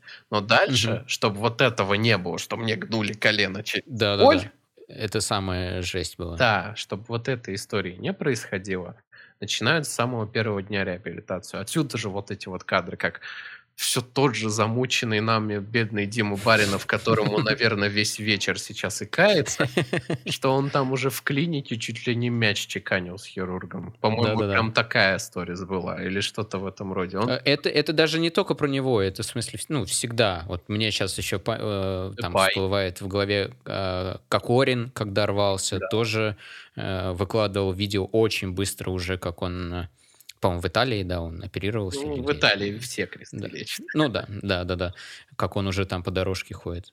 Очень сильное удивление вызывало. Да, ну и то есть уже по идее, ну там, э, если сейчас поднять э, реабилитационный протокол, что там через месяц ты уже должен спокойненько ходить и уметь делать сейчас для тебя вообще шок-контент настанет. Немного даже приседать. Обалдеть месяц. А ты, наверное, Обалдеть. на месяц, я не знаю, ты через месяц, наверное, только на костыли встал. Э, ну да, да, где-то так, да, да. Вот, и сравни. Это действительно вот... А в чем прикол? Прикол в том, что соперировать у нас уже везде умеют. Но да. сказать Понимаешь, вот у тебя, вот если ты... Это, э, это риск, типа, извини, что перебил, это, типа, бояться, что я такой дурак возьму и начну какой-то вообще слишком много нагрузки давать, и порву все опять, и приду к ним, скажу, вы такие плохие люди, мне сказали делать нагрузку, у меня все порвалось? А, типа того, но еще другой момент, что реабилитацией, особенно на ранних этапах, должен заниматься специалист. То есть сам да. ты, э, ну, можешь, конечно, посмотреть упражнения, но сам ты будешь делать это дольше и менее эффективно, потому что угу. ты не знаешь ту границу, которую можно преодолевать. Потому что, по идее, вот, например, с ну и, в принципе, это касается и фитнеса тоже, что ты часто, человек склонен себя жалеть, хотя ему кажется, что он убивается. Да, да, это факт. Вот. И поэтому, вот, когда ты работаешь там хотя бы с инструктором ЛФК, а не с врачом, этого даже достаточно, что для него есть единственная граница – сильная боль. Все остальное mm-hmm. тебе делать можно. То есть, если тебе там поднять ногу и согнуть ее больно, ты ее поднимаешь, не сгибая, например, на кровати. Вот. А когда ты сам это делаешь, ты пытаешься поднять ногу, согнуть, и ты такой, да ну нафиг даже поднимать ее не буду. Мне, мне бы лишь бы не болело. Ну да, да. Вот. И вся сложность именно в этом, что э, несмотря на то, что умеют у нас оперировать, ну, по крайней мере, вот для обывательского уровня у нас все умеют оперировать. Это миф, что у нас ничего там не умеют, надо ехать в Италию. Нет, можно сделать и в России. Можно. У нас там, ну, в Академии и в Казанке, насколько я понимаю, игроки спокойненько оперируются здесь.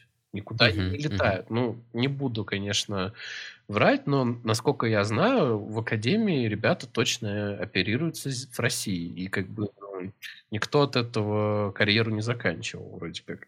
Ну да. И проблема именно в отсутствии толковой реабилитации. То есть, если ты сейчас возьмешь там заключение, которое тебе выдали, там где-нибудь в конце последней строчкой маленьким шрифтом написано «Рекомендован там консультация реабилитолога». И... Да, да. Но как бы что за ней скрывается, тебе никто не объясняет. Ты ее прочитал такой, ну да, там... Надо бы. Когда, когда ходить научусь, тогда пойду к реабилитологу. А прикол в том, что ходить тебя учит реабилитолог, и что восстановление правильного двигательного стереотипа, может быть, спасло бы тебя от травмы на здоровой ноге. Это, ну, врачами обычно не всеми упоминается. Вообще угу. есть исследование, что даже при всей прекрасной реабилитации, при всех там вот в идеальных условиях риск получить э, после крестов травму крестов на здоровой ноге 30%. 30. Серьезно? Да. Представь себе. Как, ну, подожди, а какая связь?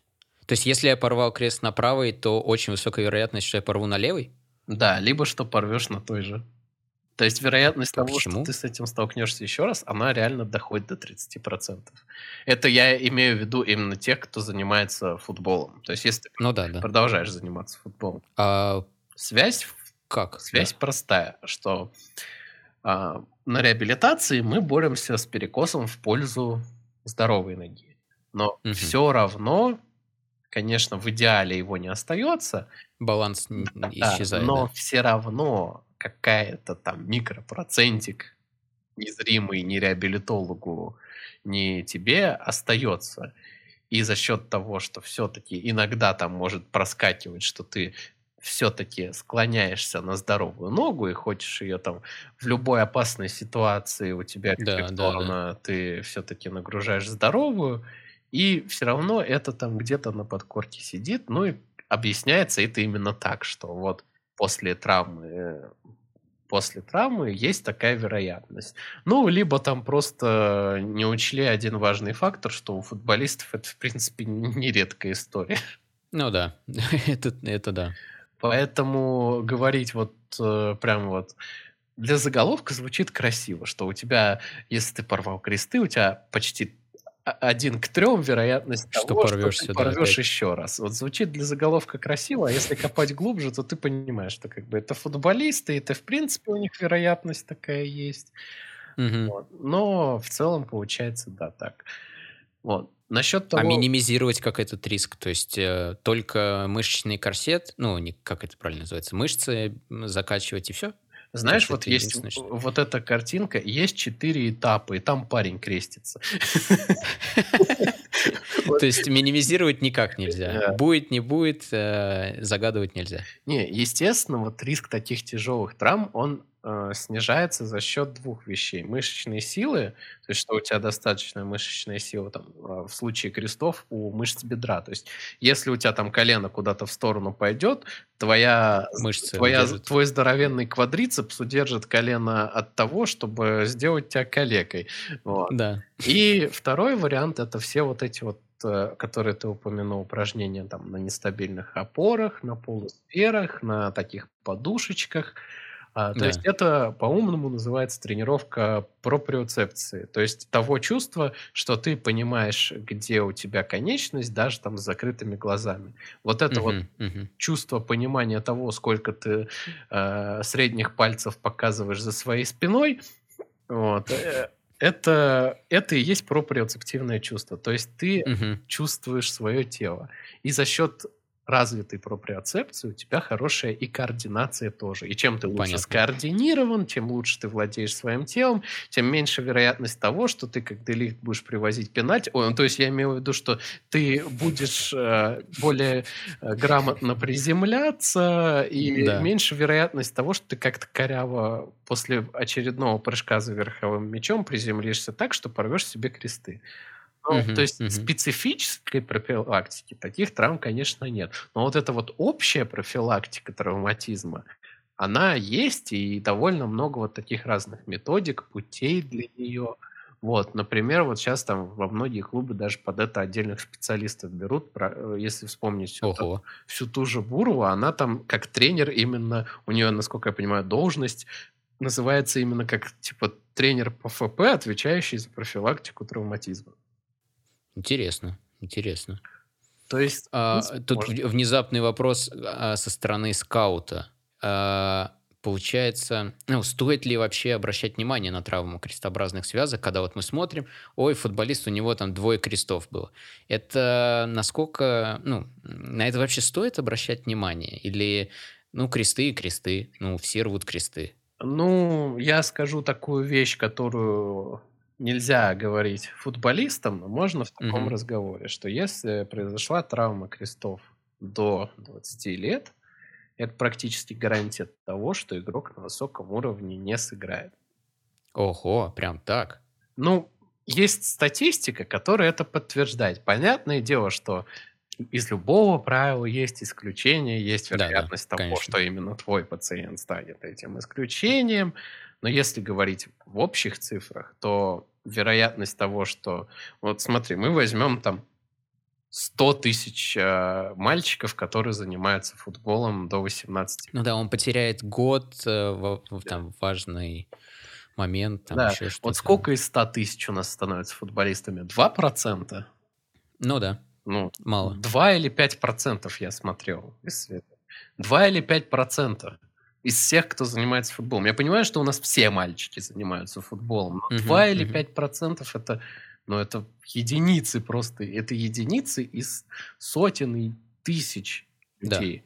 То есть, а вероятность того, что ты попадешь в эти 2% и попадешь параллельно в те там 2%, которые смогли это сделать после травмы крестов, там вероятность не просто там вычитается, она перемножается. И, Мгм, но мгм. это действительно какие-то будут уникальные единичные случаи. Вот. То есть э, на травмы нужно смотреть. И А если зрелый игрок, то есть там порвался в 27-29, и вот в 30 команду Но меняет, это ну, тоже скажет, ну, никто не, э, тебе прям не может стопроцентно сказать после вот этой травмы, как он вернется на прежний уровень. То есть, если он быстро вернется... не-не-не, я, я даже не про уровень э, игровой на поле. Например, он даже уже доказал, что у него все отлично, что он на том же вернулся на этот уровень. Тут скорее вопросы риска. Э, Там вот э, рассуждая в таком ключе, что он порвался два раза, а вдруг я его сейчас подпишу, он порвется третий. Это риск. Вот. С другой стороны, можем подписать футболиста с нулем крестов, и он приедет, порвет кресты. Ну, вот как раз-таки обычно так и мыслят, что а, всю вот эту ответственность обычно перекладывают именно на селекционный отдел. А, знаешь вообще, как происходит а, медосмотр игрока, которого вот только-только подписывают? Ему делают Я хотел МР у тебя спросить. Ему делают МРТ всего. То Мгм. есть, эм, Это если есть деньги.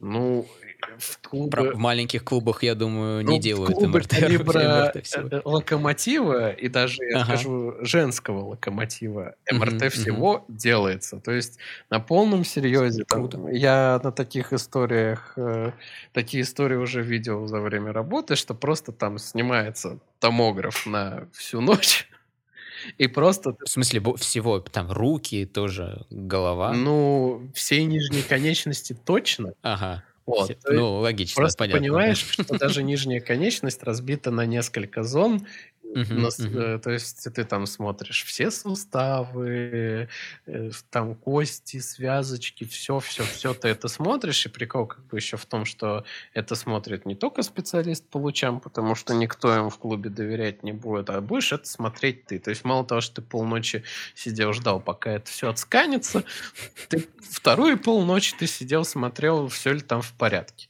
Вот. И, Понятно. То есть и дальше стандартная процедура УМО, то есть обход всех специалистов, э, там от офтальмолога до зубного врача. Кстати, удивлю тебя, но зубной врач. Зубной врач это очень важно. Ни за что не догадаешься, почему. В общем, э, кариозный зуб это а, источник да, да, да, да, да, да, потенциальной да. инфекции. И если угу, человек угу. впадает ну, мы допускаем такую ситуацию, что если он попадает в какое-то тяжелое критическое состояние, ну, например, травма головы сильная, uh-huh, uh-huh. а это еще и резкий удар по иммунитету, и кариозный зуб может стать источником септического заражения организма. Вот кто бы мог wow. вообще, кто мог до этого додуматься? Обалдеть. Но дело в том, что вот все вот такие истории, они прописаны прецедентами, потому что спортивная медицина в СССР, э, кто бы что ни говорил, на мой личный взгляд, в том понимании, в котором она есть, не существовала никогда, и поэтому вся спортивная медицина сейчас в России работает по западному манеру. Угу, и поэтому угу, все, что используется здесь, основано на прецеденте. И, значит, были прецеденты, когда кариозные зубы становились... Лучше не повторять. Да, и как бы не хотелось бы.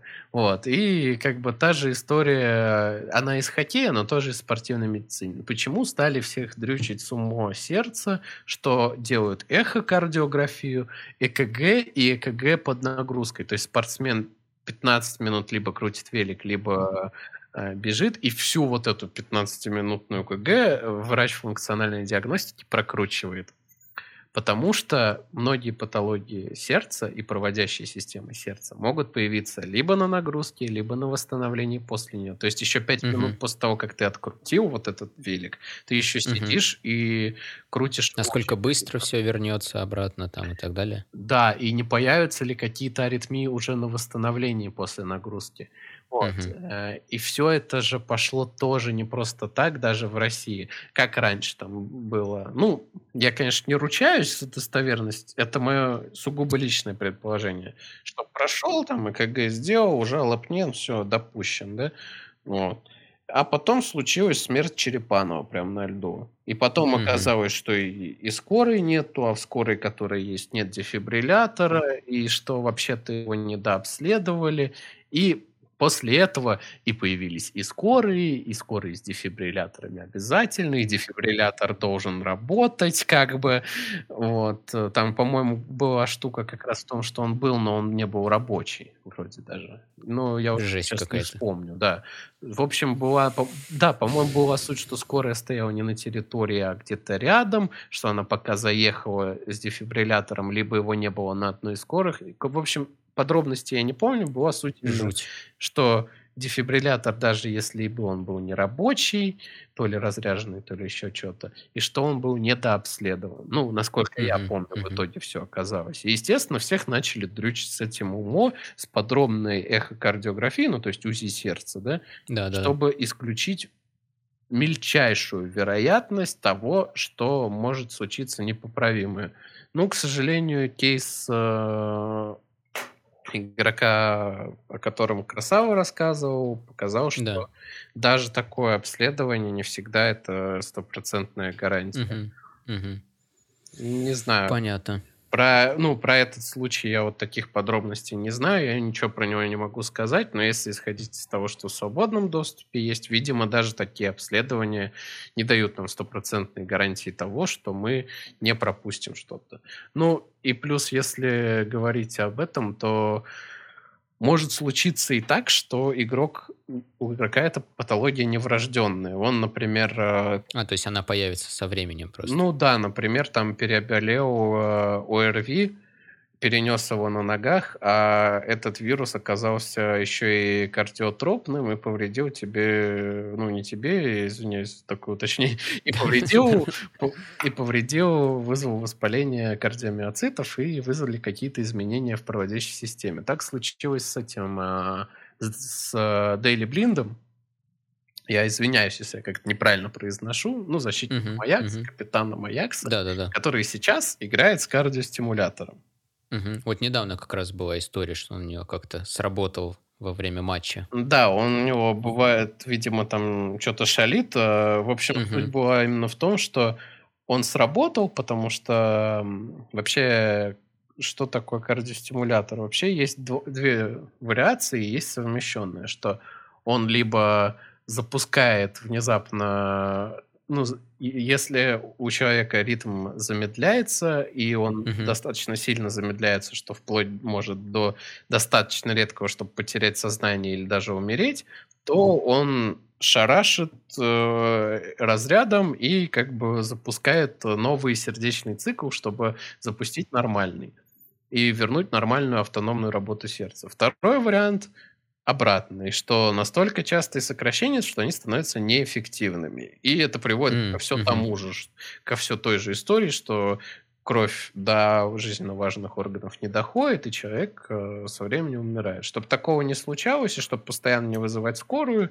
и не надеяться на то, что она успеет, э, ставится такой же, только уже дефибриллятор. То есть он шарашит этим ударом, вызывает э, вот этот период абсолютной рефрактерности, то есть когда ткань не восприимчива к новым вот этим импульсам, чтобы угу. сердце полноценно наполнилось кровью и начало работать нормально. Соответственно, вот этот период абсолютной нечувствительности к новым импульсам, он проходит, потому что он ну, не навсегда.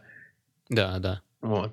И снова запускается новый сердечный автоматизм. Бывают они совмещенные. То есть, Очень интересно. То есть, а у Блинда какой из? Ну, как я понимаю, там совмещенный. И, видимо, видимо, там его еще просто бывает, что его же нужно как-то программировать, они все программируем. Я все-таки не кардиолог, поэтому ну, да, да. мне сложно подробно об этом рассказать. Я рассказываю о том, как я это понимаю.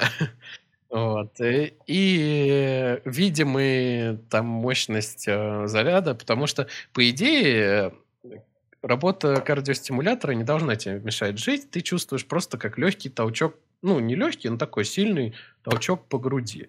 Ты чувствуешь угу. такой, о, сработало. Ну, так. Ну... Сложно представить, что... Э, то есть в этот момент головой ты понимаешь, типа, о, у меня только что чуть сердце не остановилось, но эта ну, штука меня спасла, я иду дальше. Ну, все нормально. Типа того. Я, конечно, не работал с такими пациентами, да. мне кажется, это, да, тяжело воспринимать психологически. Вот. Но, видимо, у него этот заряд был настолько мощный, что он его с ног сбивал.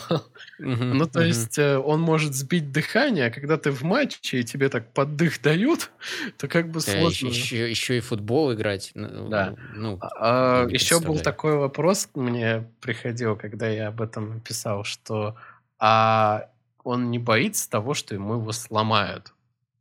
А, и тут... Вот. Ударом, в смысле, да? да? Ну, в Да, но это же контактный вид спорта. Да-да-да. В общем, я почитал рекомендации даже российские, оказывается, можно играть с кардиостимулятором в контакт uh-huh. спорта. Почему? Во-первых, ну, эта штука все-таки достаточно прочная. Во-вторых, она имплантируется внутрь грудной клетки. То есть она у тебя не где-то там под кожей, как, например... Угу, за ребрами. Как инсулиновая помпа, да. И как бы удар должен быть настолько сильным, чтобы он сломал, ну, как минимум одно-два ребра точно. Ну, и в таком случае ты поймешь, что что-то случилось.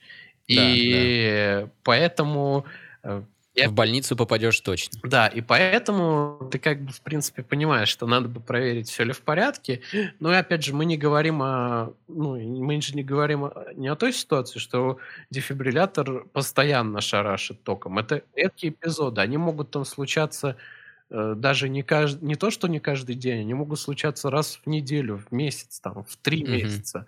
То есть mm-hmm. это штука на случай реально неотложной какой-то ситуации.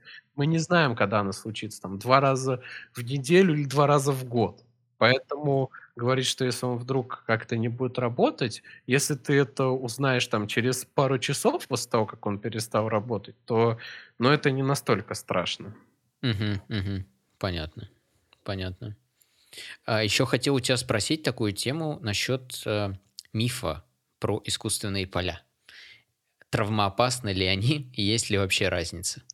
О, это вопрос очень интересный, я им тоже долгое время задавался, и я нашел на него ответ, и так. он гениален.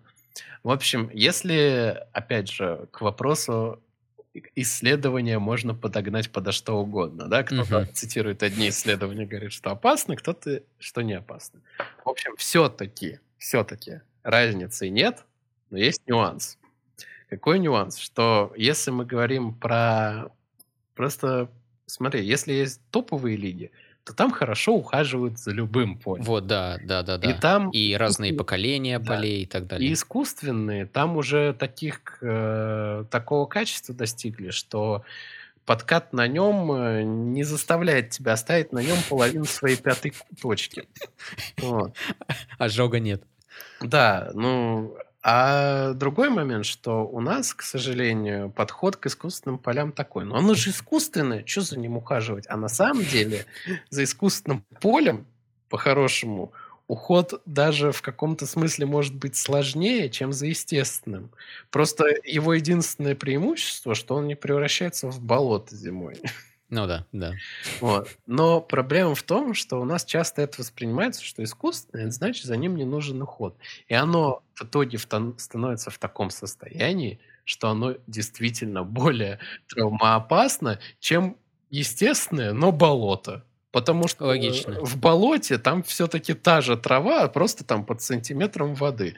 Конечно, угу. вода не добавляет, э, так скажем, безопасности, но тем не менее я сейчас вспомнил про воду странную тему, и вот э, спрошу у тебя, может быть, у тебя есть какой-то ответ. Мы однажды играли, э, ну, естественно, любительский это футбол, на как раз болоте, на искусственной поляне, ну, прям с уровнем воды. И на следующий день я, ну, один парень ушел, как бы, э, мы подумали, подвернув галик и так далее, все, он ушел. А, на следующий день мы списываемся все, в чате и обсуждаем, что у нас у всех одновременно болят ахиллы, а тот парень, который ушел во время игры, оказывается, порвал ахилл, и, ну, собственно, он всю ночь провел в больничке и так далее. То есть, э, если какая-то вообще когда-нибудь сталкивался с такой закономерностью, что вот, видимо, мягкости поля, там от чего-то еще, вот воды, как-то страдают ахиллы каким-то Ты образом. удивишься, но и с этим сталкиваюсь почти каждый день, и все объясняется Серьезно? максимально просто. Смена покрытия– один из факторов э, такой интересной болячки, как тендинопатия. Это, Это что такое? это, если упрощенно, то это когда сухожилие а, постепенно перерождается в обычную соединительную ткань, не сухожильную, в него прорастают сосуды, и, короче, оно перестает быть нормальным сухожилием. Uh-huh, вот. uh-huh. Но начинается, но самое главное, с чего оно начинается и какая стадия обратима. Самая начальная, которую называют еще тендинитом, хотя, как оказалось, термин не тендинит, не тендиноз неправильный, но это такие тонкости уже специальности. В общем, первая стадия – это реактивная, и как раз-таки реакция на смену покрытия либо смену обуви. То есть, угу. вызывая это, характеризуется небольшой болью, может быть, каким-то синовитом, то есть небольшим отеком, и как раз вот, вот этим дискомфортом. Это связано, ну,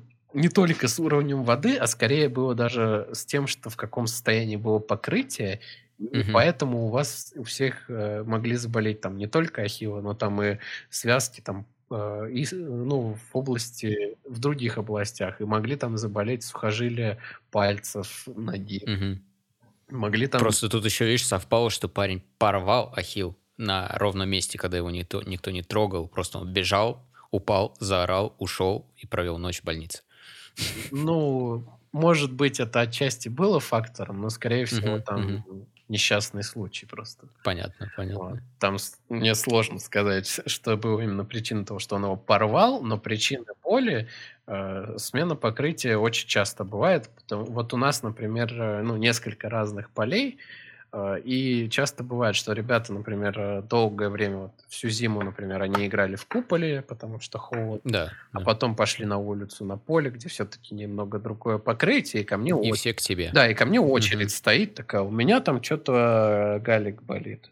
Я такой смотрю, ничего там, ни растяжений, никаких контактов, ничего не было. Говорю, ну, через пару дней пройдет. Я говорю, а что делать? Ну, вот те четыре шага, которые я описывал до этого. Ну, не, конечно, это можно чуть поуменьшить при помощи того же холода и все тех же алгоритмов, э, которыми мы вот снимаем вот эти острые истории, то есть там разгрузить на лишний денек, э, холод дать, там, может, каким-то... Ну, НПВСками мало смысла мазаться, потому что это не воспаление, вот, а это именно такое характерная специфическая реакция сухожилия, которая не воспалительная. То есть там uh-huh, доказано, uh-huh. что там нет воспалительного компонента в этом всем.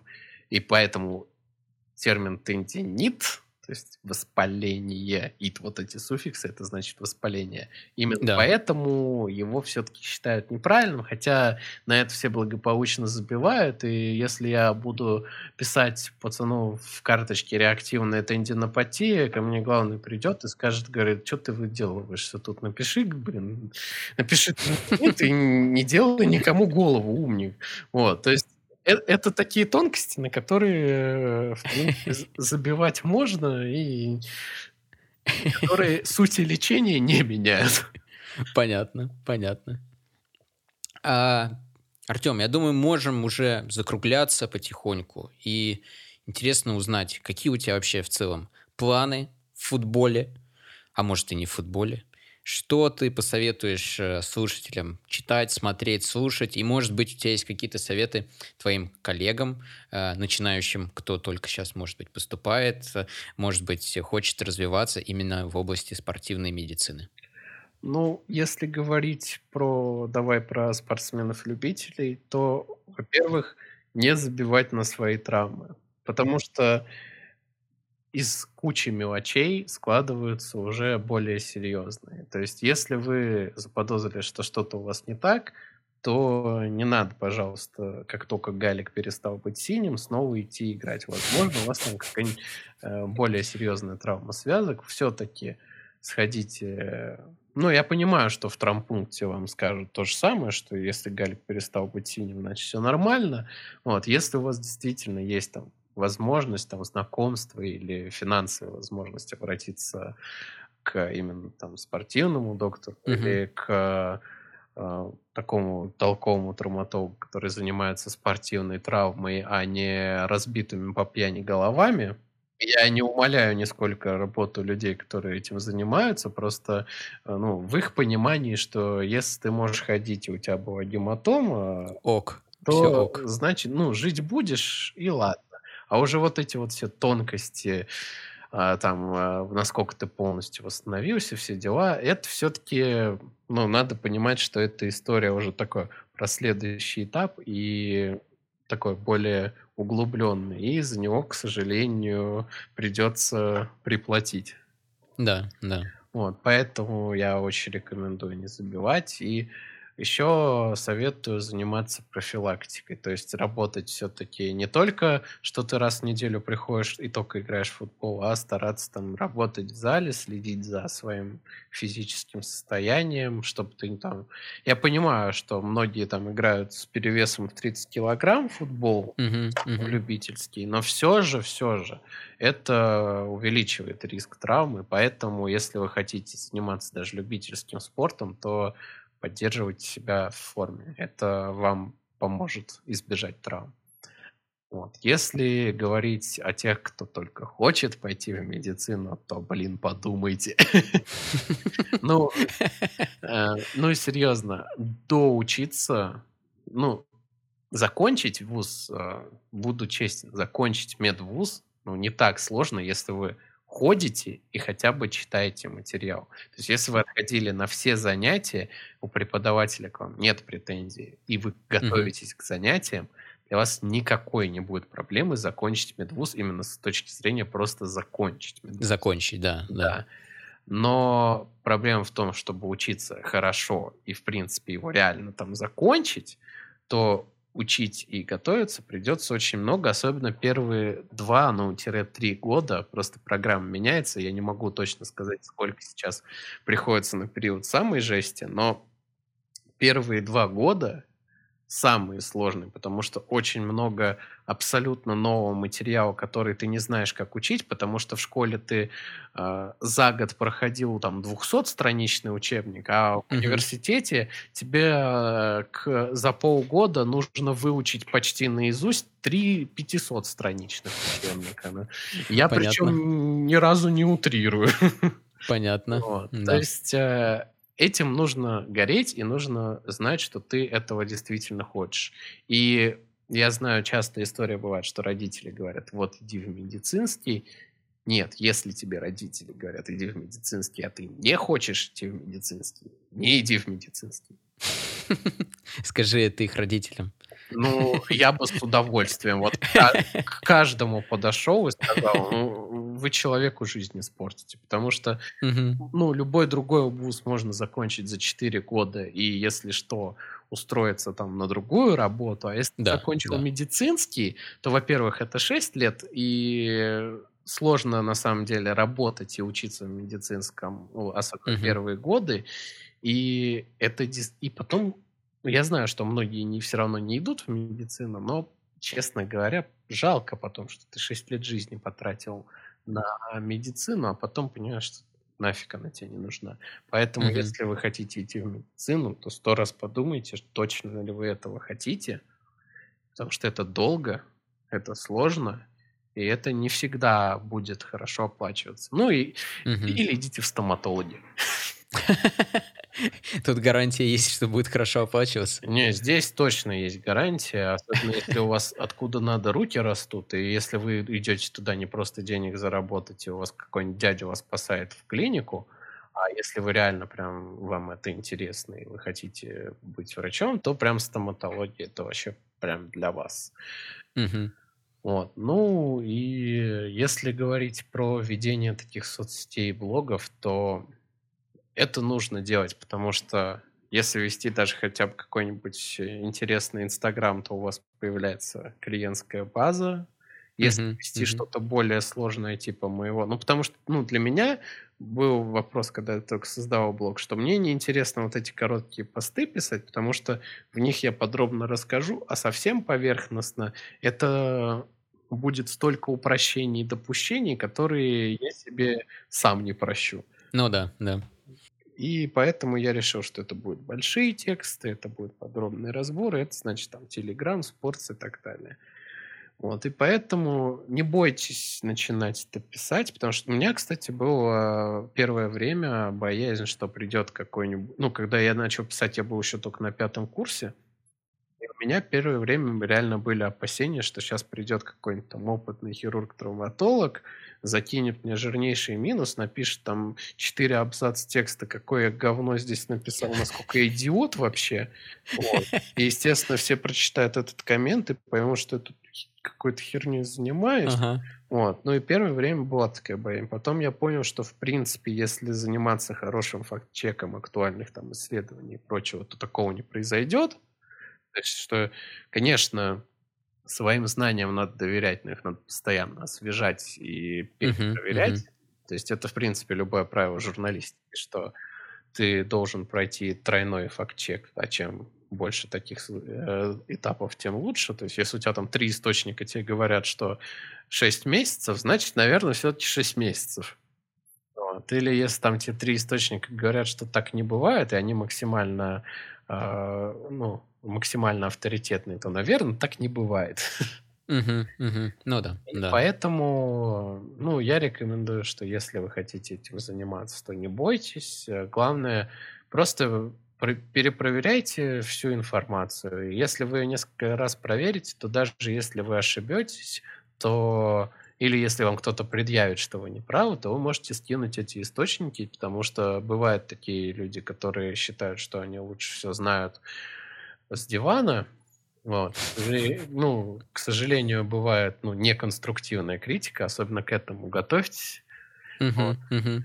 Но не стоит бояться писать, потому что таких, э, таких блогов очень мало, а блогов про гомеопатию и прочие вот так- таких историй, вот тебе смешно, а мне реально страшно, когда там... Больно. Слушай, я когда вижу в Инстаграме там... Я вот только хотел сказать, наверное, это в Инстаграме больше всего. Да, это, это боль, это болезнь, просто опухоль Инстаграма. Я просто в Твиттере, у нас, сам понимаешь, там широкое медицинское сообщество твиттерских медиков, и они часто выкладывают скрины таких Инстаграмов. Слушай, там экстренная гомео- гомеопатическая аптечка. И я так, я просто представляю, как ты диабетика будешь там лечить разбавленный сахар. Я сегодня это в Твиттере видел. У тебя, может быть, я не помню у кого. По-моему, Да, сегодня как раз это Да, видел. да, да, да. Там э, Лена, педиатр, она как раз-таки очень любит такие скидывать истории. Вот. И обычно это сопровождается просто обильнейшей нецензурной бранью со стороны всех медиков, потому что Ага. цензурных слов для этого придумать очень сложно. Вот. И, к сожалению, к огромнейшему, или как вот там мадам, Отклик это находит. Сухо- как мадам Сухой Лед, которая там всех учила, а потом э, не знала из курса, со второго курса химии, Да-да. что образуется при его растворении в воде. Ну, не... вот, что это, к сожалению, вот все такие блоги, я не знаю почему, вот честно не знаю, может потому что их очень грамотно именно ведут, но база там нулевая, может потому что они сами там верят в это и при этом заморачиваются о том, как их вести. Но реально у таких блогов почему-то огромнейшая аудитория, там сотни или Мгм. даже миллионы подписчиков в Инстаграме. Это просто катастрофа. А потом ты читаешь Звучит жутко. Э, Чё-то. Это реально ужасает. Меня это просто ужасает. Я, я если на ночь об этом подумаю, то мне плохо потом. Я потом до двух ночи не могу уснуть. Но просто вот представь, да, что там у блогера-педиатра, который рассказывает, вот, зачем надо прививаться, как правильно вести календарь прививок, потому что у меня нет календаря прививок, потому что, ну, кто Мгм. тебе об этом расскажет? Оказывается, прям можно себе завести целый дневник, в котором будет все актуально, а потом ты ему в 18 э, отдаешь и скажешь, вот у тебя через два года вот эта ревакцинация, через 10 лет вот это, через 20 вот это. И тебе не надо сдавать кучу тестов на антитела, чтобы понять, что тебя привили, от чего нет. Да, да. Вот. Это, ну, то есть вот такие полезные реально вещи. И почему вакцинация это там не чипирование? Я, кстати, вот вчера привился от ковида, потому что я умудрился им так и не переболеть. Либо если я им переболел, то антител у меня не осталось, потому что тест был, антитела были, а сейчас их нет. Вот, и А поэтому... среди врачей есть антипрививочное вот, э, лобби? Именно среди врачей, настоящих врачей, я не про э, Ну, адептов гомеопатии. А говорю. антипрививочное, если говорить в каком понимании? Если говорить только про ковид, очень, Про ковид. Ну, очень большие у актуально. людей сомнения в плане того, что а, чисто в политическом смысле эта вакцина подается как геополитическая победа и все дела. Да-да-да. Но по факту, если такие журналы, как Lancet, подтверждают ее эффективность, и она даже одна из самых высоких в мире, по ее мнению, то я доверяю в первую очередь Lancet. Вот. И ну, у меня нет оснований не верить Ланцету. У меня есть основания не верить людям, которые говорят, что совпадение не думаю. Вот. э, Да. Вот этим людям я не верю, а Ланцет... Чуть- Чуть-чуть оснований есть. Да, поэтому, на мой взгляд, ну, прививаться можно и нужно, потому что, да, там многие говорят, типа, переболею, ладно, но переболеть, э, есть же истории с тяжелыми формами, и неважно, там, молодой ты или нет. Я, ну, я просто не хочу там крутить рулетку, заболею ли я тяжелой формой. Мгм, мгм. Вот, я поэтому сделал. Ну, еще и по ряду других менее важных причин, но в основном, чтобы просто у меня был уверенный иммунитет. Вот. Но антипрививочники, вот в основном, ну, если говорить, которые хоть как-то аргументируют, они говорят, что я просто не доверяю именно вот этому.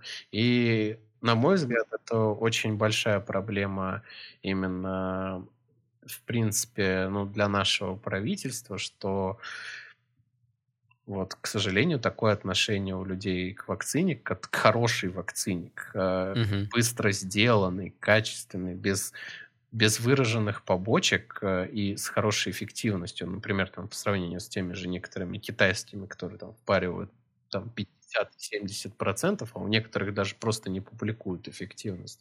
То есть Понятно. реально угу.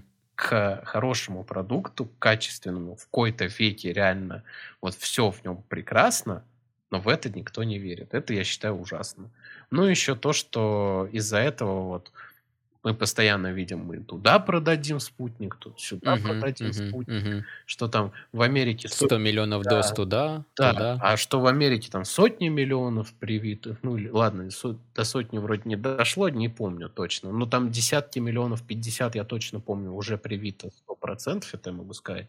А у нас там ну, несколько миллионов. На 150-миллионную Россию у нас несколько миллионов mm-hmm. человек привито. Ну, при том, что мы одни из первых изобрели вакцину, что у нас нет ее да. дефицита. Я вот, чтобы аудитория понимала, насколько легко сейчас привиться от ковида, я на госуслугах записался в 12 ночи в пятницу, в субботу в 8 утра я пошел прививаться, и самое ужасное то, что я пошел в 8 утра не потому, что записи не было, а потому что мне в 10 надо было на работу, и запись на весь день была пустая. Я мог выбрать любое время. Я знаю, что в некоторых других э, нереально не, за, не записаться вообще, и uh-huh, я считаю, uh-huh. что лучше так, чем никто не идет. Но я вижу проблему очень большую с темпами вакцинации. То есть даже, ну, ну даже если там, не знаю, принуждать я тоже считаю неправильным, но в целом победим мы ковид только когда там процентов 70-90 людей будет иметь uh-huh, иммунитет. Uh-huh. Вот. И проблема в том, что пока получается так, что они будут его иметь только если переболеют. Ну, не скоро, по всей видимости. Ну да, не скоро.